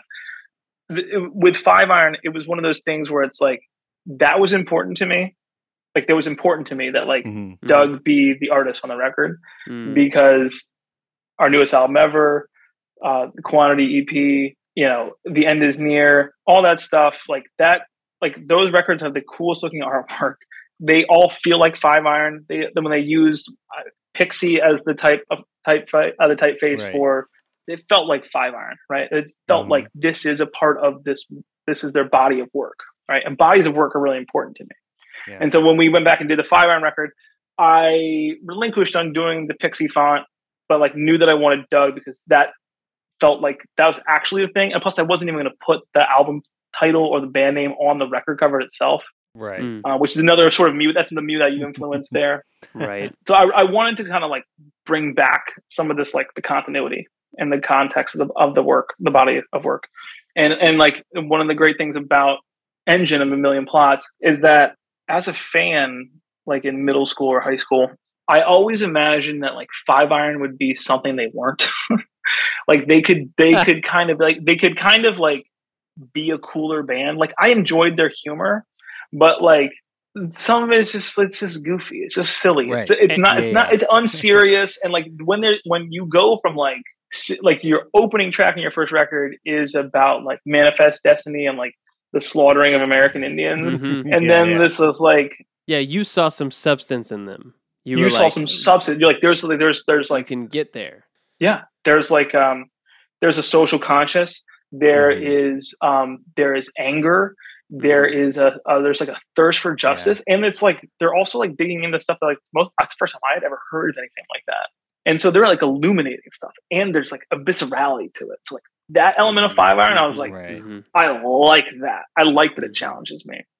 I could do without phantom mullet and like any of that kind of stuff i want to hear songs like fahrenheit off of Mhm. all the hype and Right. 451 like i think that those are the parts where like that band's so like when we got to work on the engine record it was like even getting down to like that was reese's title engine of a million plots and i it was like that's a cool sounding title i don't know what the heck it Mhm. means right. but like i do know what it means But it it basically just means like it's about interpretation an engine of a million plots is that you would just Mm. be able to look at this thing any amount of different people could extrapolate different meanings from it and so Mm. love it. i just thought it sounded so really cool Mhm. um, yeah. and it had an edge to it. And then I was like, let's make this a darker record. Like, let's. Uh, we were trying to get Battle Dancing Unicorn off of the album. Like there was like a concer- yeah, like uh, Scott was just Scott was really bummed that it was on the record because Scott wrote the song, he loved it, and then Reese is like, "What's Reese putting this silly crap on it?" right. And it's the only silly song on it, Uh-huh. and maybe there's a couple of uh, goofy lyrics that are kind of find their way, cringy lyrics that find their way on the record. But like, I got to kind of like mold that record in a Right. way that I've never really got to do with any mewithoutYou record. Even I have I have a lot of influence inside mewithoutYou in terms of how things Right.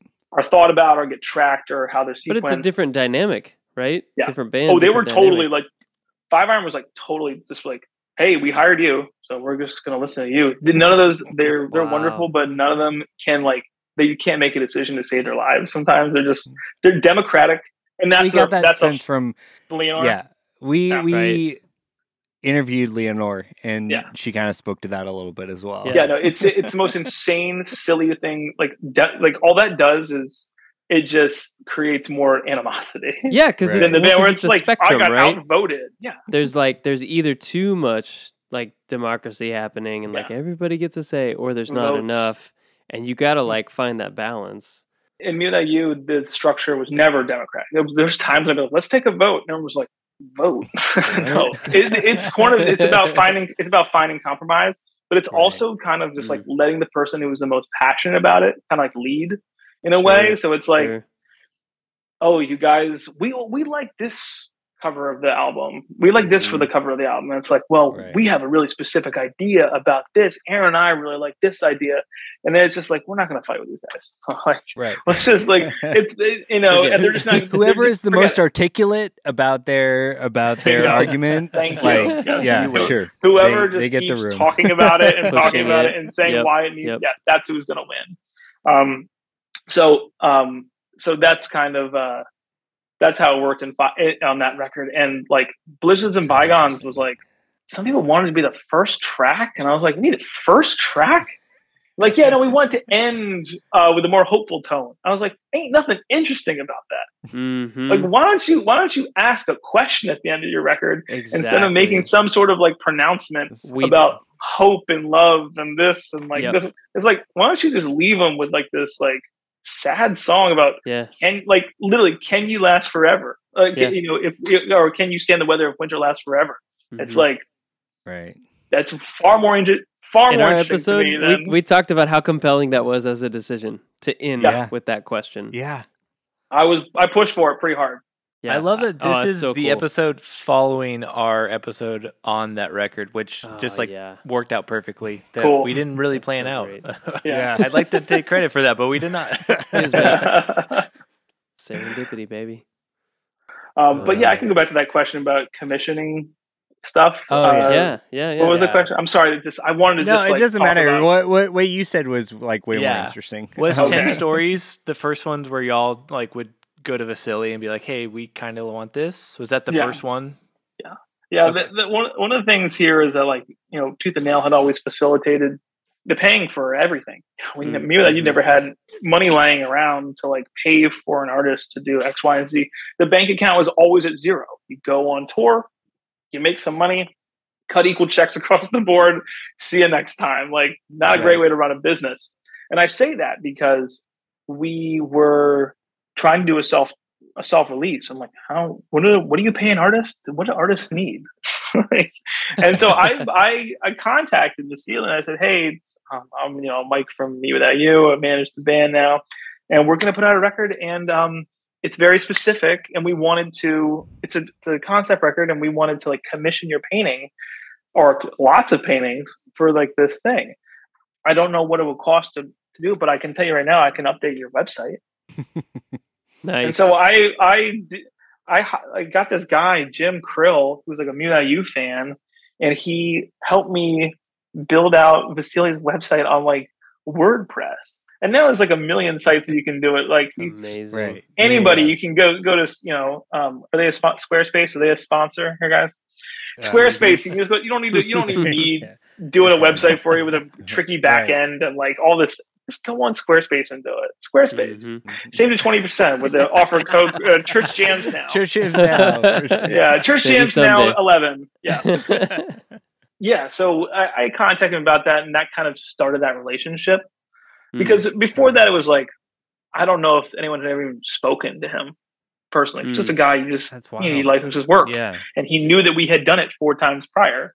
right. Right. Uh, but that was the time we really had like a relationship with him, a conversation with him, and he would send us, "Oh, here's this, and here's this," you know. Um, and then I would send, then the, Aaron and I would send notes back and get a different version of what he was doing, and he would Hmm. turn it out so quick.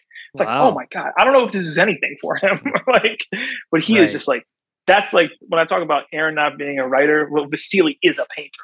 Like, Right. Mm. Yeah. Yeah. wake up in the morning. He is an artist, a visual artist. Has to put a pen to paper.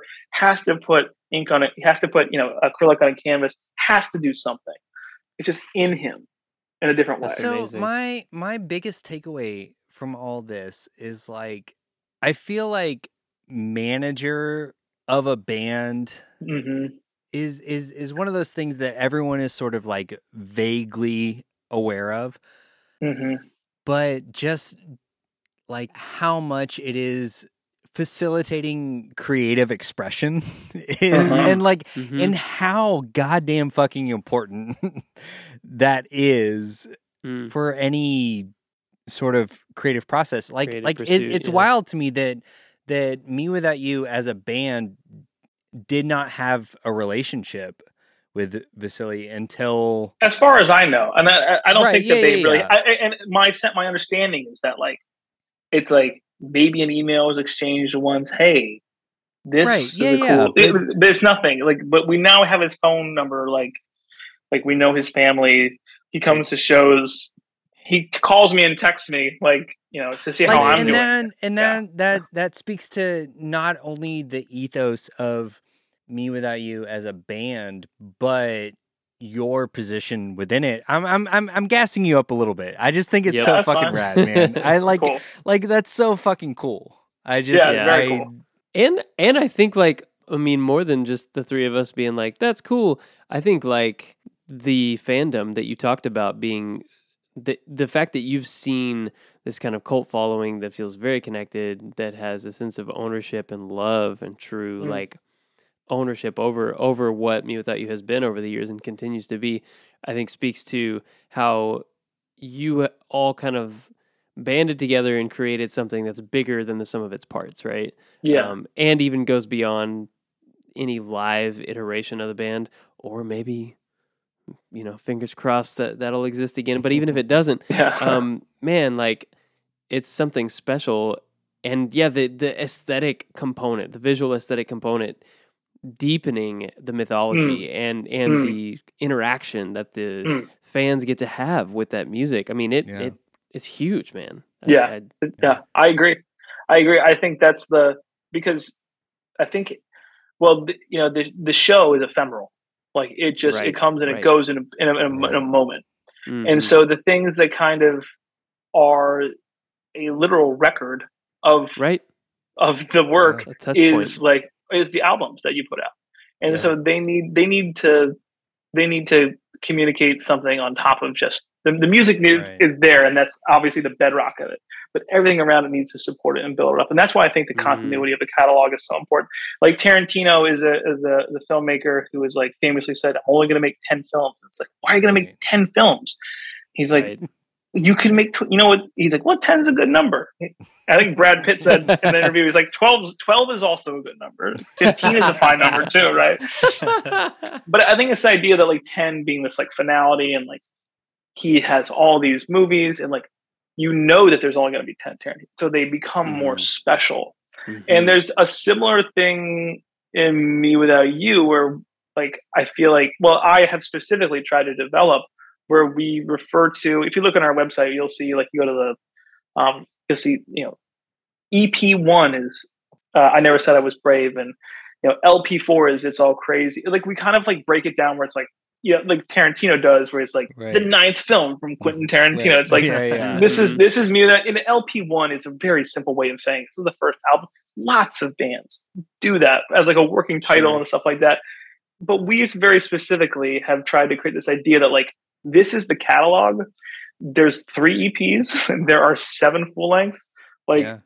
and like yes, there are singles, but like you're not gonna get like Hatful of Hollow out of the band where there's just like a ton of uh you know here are the singles from you that you that were the b-sides it's not like the smiths it's not like something like that where it's Right. just John like Peel the catalog is so vast release after out. Yeah, release right. after release. yeah exactly because yeah. you can listen to the four smiths albums and then be like you wait you're telling me there's like a hundred other songs it's like where do they where do Yeah, they go yeah. right. mewithoutYou was mewithoutYou when they write a record it's like they wrote 11 songs like Mhm. there is like one b-side for catch Us the foxes and no one's ever heard it because it got like this well it got lost on a hard drive like got hard drive Oh, got no. corrupted never got to hear it Mm. right Ugh. it was actually called messes of men and it was not a different Oh. version of that song parts of it showed up i think in february and Huh. other parts but like you know they, they come with a really small amount Yeah.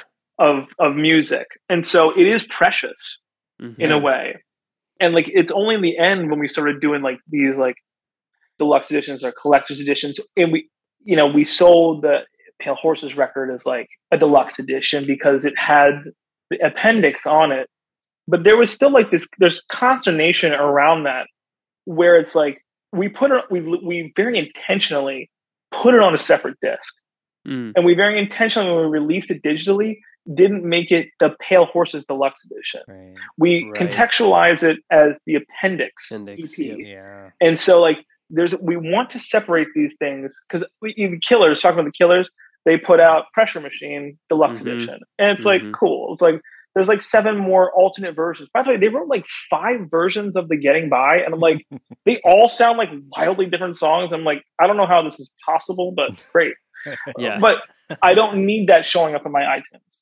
Yeah, it's a little bewildering, right? Like it's hard to i'm like process. why are there three versions there's three versions at least of pressure machine right? the of uh, you know, the- Unabridged. the, on the unabridged, the, the abridged, abridged, now this yeah. deluxe And edition. then the Maybe there's a maybe yeah. there's a abridged deluxe edition, Oh my god. and so I don't know if there is or not. But my point is, it's just too much.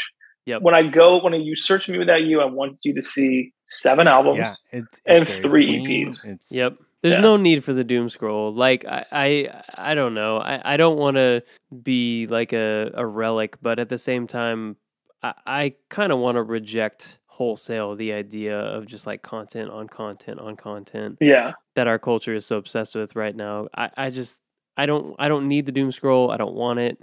Just Yeah. give me quality content and it will suffice.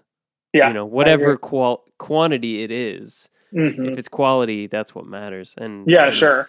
You know, y'all Yeah. are a, a perfect example of that. yeah, the Tarantino example is is perfect. Like like Yes. Yeah. the the I knew that would speak intentionality to you. yeah. of it all. Yeah, it Yeah. just it it And we didn't set out the really like Tarantino to make seven Right, albums yeah, and three yeah, yeah. EPs. It's just Sure. that's the number it is. Like you right. know. But in retrospect, when you realize what it what that thing is, right, then Mhm. represent it correctly. and- Yes. and, you have, you know. Yeah, And- that's that, that's been the goal. And like I said, I feel like it makes it just feel like it's more solid, it's more thoughtful.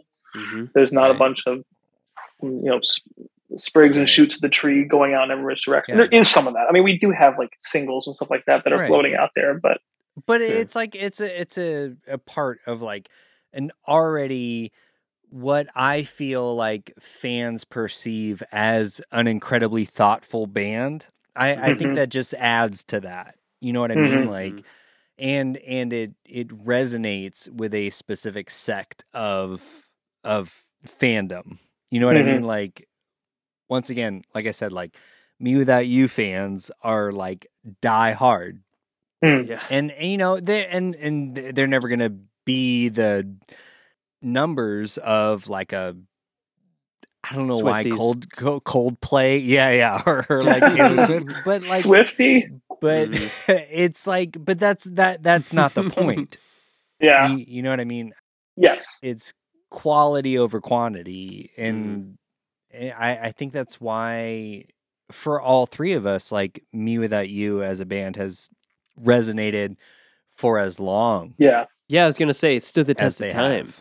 particularly. Like, there's not a lot of bands that you know I kind of started in two Jumped thousand one. into- yeah, and then Yeah, stuck with, yeah exactly and Yeah. we'll still listen to them, you know, on my deathbed. I'm sure.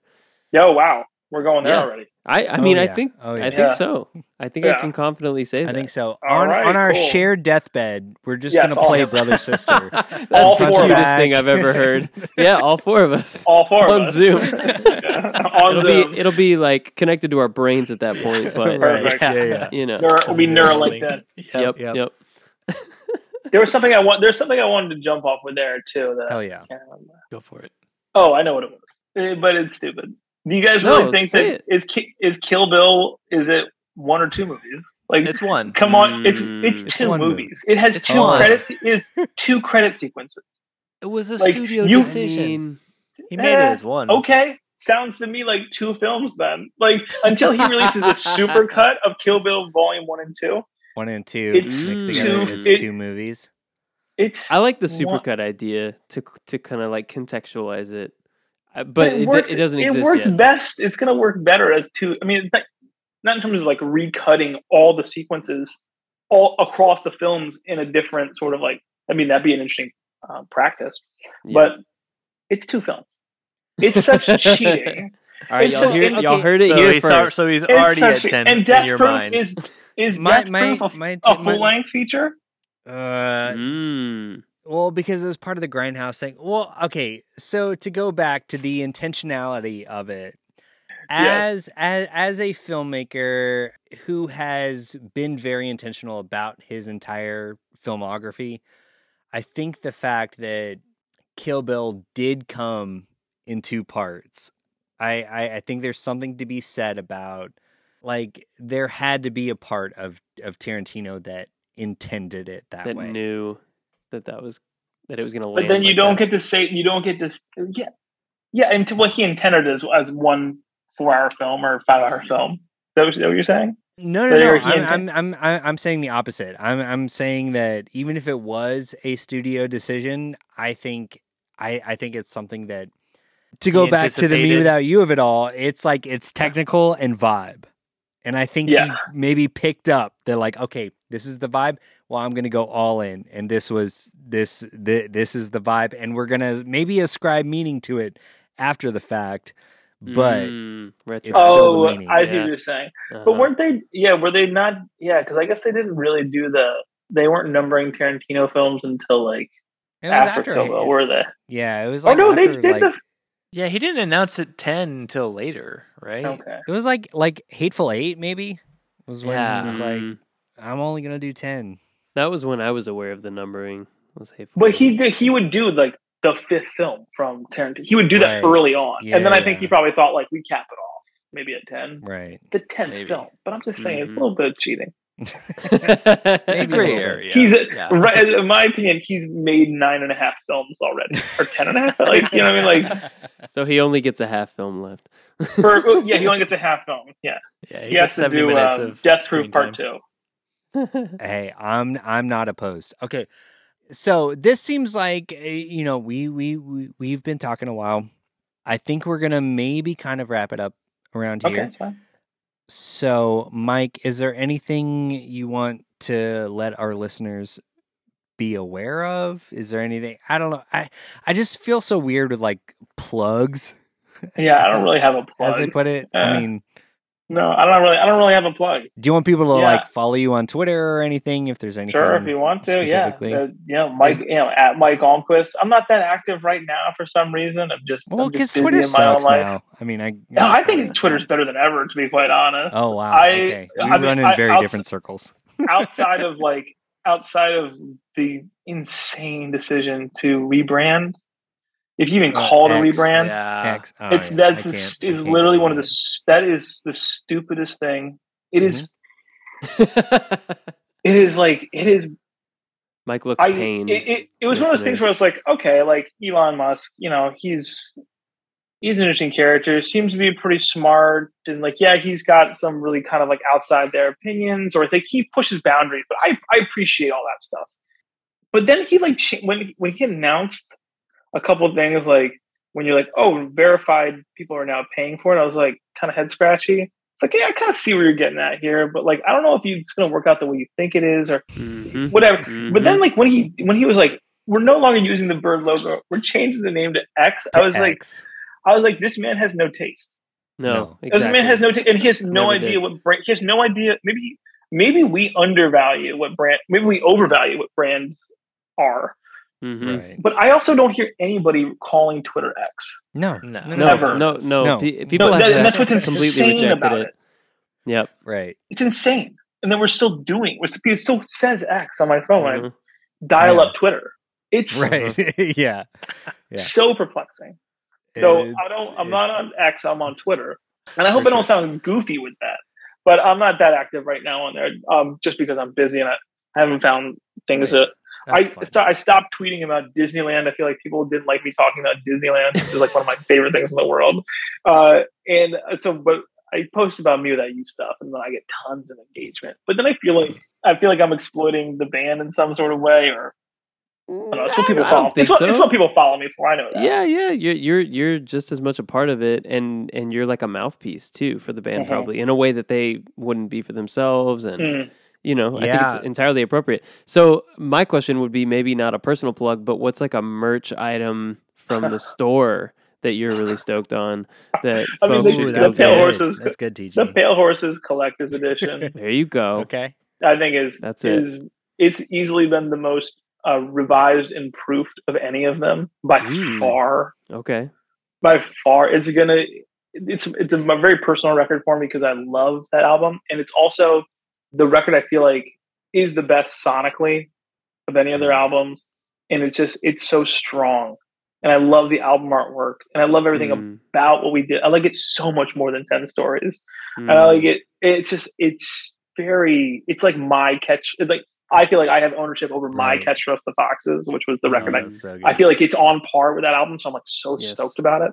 I treat those records. I treat all the records with a lot of like attention to detail, but like I definitely was like overboard on the Pale Horses stuff. Like I was like obsessive. It's one of the things tricky about it too is that I try and make the EP and the album feel like they are a part of the whole, like they are mm-hmm. connected, but yet are disparate. And so like we, I was like painstaking in terms of alignments. So like they're like pixel perfect. Wow. I mean, things are still going to shift a sixteenth of an inch when you print stuff, but like I was like, this has to be like dead on. Margins have to be the same. This has to be like this. Da, da, da, da, da. So when you put the two it. things together, they look like they're supposed to be together. And we took that good. just to the nth degree on the collections editions. We just added more and more and more and more and more stuff. Like I'll be quite honest. What's today's date? Today's the 14th Mhm. of November. We only finished proofing the last element. I want to say like three, four days ago, which is embarrassing Wow. because it really should have been done two months ago. But we just kept working on. Uh, Yeah. Oh, my headphones just went out. It just I'm really really stoked for when that comes out. I think it's going to be the best of our collector's editions. Mm. Yeah, I don't know. I'm stoked on it. But I'll, yeah, I'll say this: man. 'cause when's this going to come out? When's this? When's That's this trash. podcast? 29th. The 29th? Last Wednesday this month. Okay, cool. And now I'm sorry, my I guess my headphones just are completely dead. I don't know what's going on. No, that's fine. Kick Okay. the bucket. But like we're I'm I've got I'm doing something that like I think is really really really funny. I'm d- doing a Black Friday sale on the mewithoutYou thing, but we're we're doing it's a it's like a Hallmark ad, like a Christmas Yes. Hallmark. ad. Yes. It's not like it's like somewhere between like a J Crew commercial and a Hallmark Christmas movie ad. It's really off brand and it's really out there. But Oh, we're just wait. being goofy. We're having fun with it. I'm having fun with it. And so That's like I'm very excited about people being like, what the hell is this thing? I'm very excited about what people are gonna think of the the Black Friday sale, which it sounds so stupid, a Black Friday sale, but I'm trying to make it more than something as crass as a Mhm. sale. I'm trying to make it more of an event, something tongue in cheek, something that like gets people engaged in a way that's just like, I don't know. You can yeah, you're you're playing with the form. You're ha- you're like Trying having to. fun with it. Yes, So, exactly. I- people exactly. are going to catch that, and Oh, they're yeah, gonna I. I, I, I assume they will. yeah, I just don't think they'll expect it. yeah. Oh No, yeah, it's going to blindside Yeah. people in the best way. I think. But I feel like y'all, that's just like par for the course. Like Yeah. I, I've felt that way multiple times with you know announcements and releases from Well, you guys. and so. even when like y'all did the music video for Julia, it's like doing Yes. the Back to the Future thing. Like if anyone else would have done that, it would have felt like a little like okay, I see what you're doing here, but like there's That an art so from like yeah, like mewithoutYou is not just gonna like cash in. Like there's they're gonna do it for a reason, and even if you did it the same way, it feels different Yeah. because of how y'all are doing it. Yeah, we're trying. that was the, a blast. Yeah, you know the Back of the Future thing. That was that was that was pretty much me and Aaron. Just Nice. like with that It's idea, and then worked yeah. on it with our so good. director to kind of finesse some of the stuff in there. But gosh, that was The enchantment at the bottom of the made up ocean is so good. Yeah. So good. Very the cool. Best. happy, happy you guys enjoy it. Oh yeah. Oh yeah. Cool. We're we're big time fans here. Yep. Okay, so if you enjoyed this, we have much more nonsense like this at patreon.com slash Church Jams now podcast. You can, can of course follow us on all the social media at Church Jams now. Follow Mike for more mewithoutYou stuff. insider information. a- a Yeah. defunct band Uh, from. Mike, it has been an incredible pleasure having Cool. you Yes. on this show. Thank show. you guys very much. Incredible. Thank you. This has been one of my favorite Thank episodes you for all you of, do, of have year. done for mewithoutYou, and all you continue to do for me. Right without on. For sure. Okay. May all your favorite bands stay together. And of course, peace out. Mon prayers. Peace.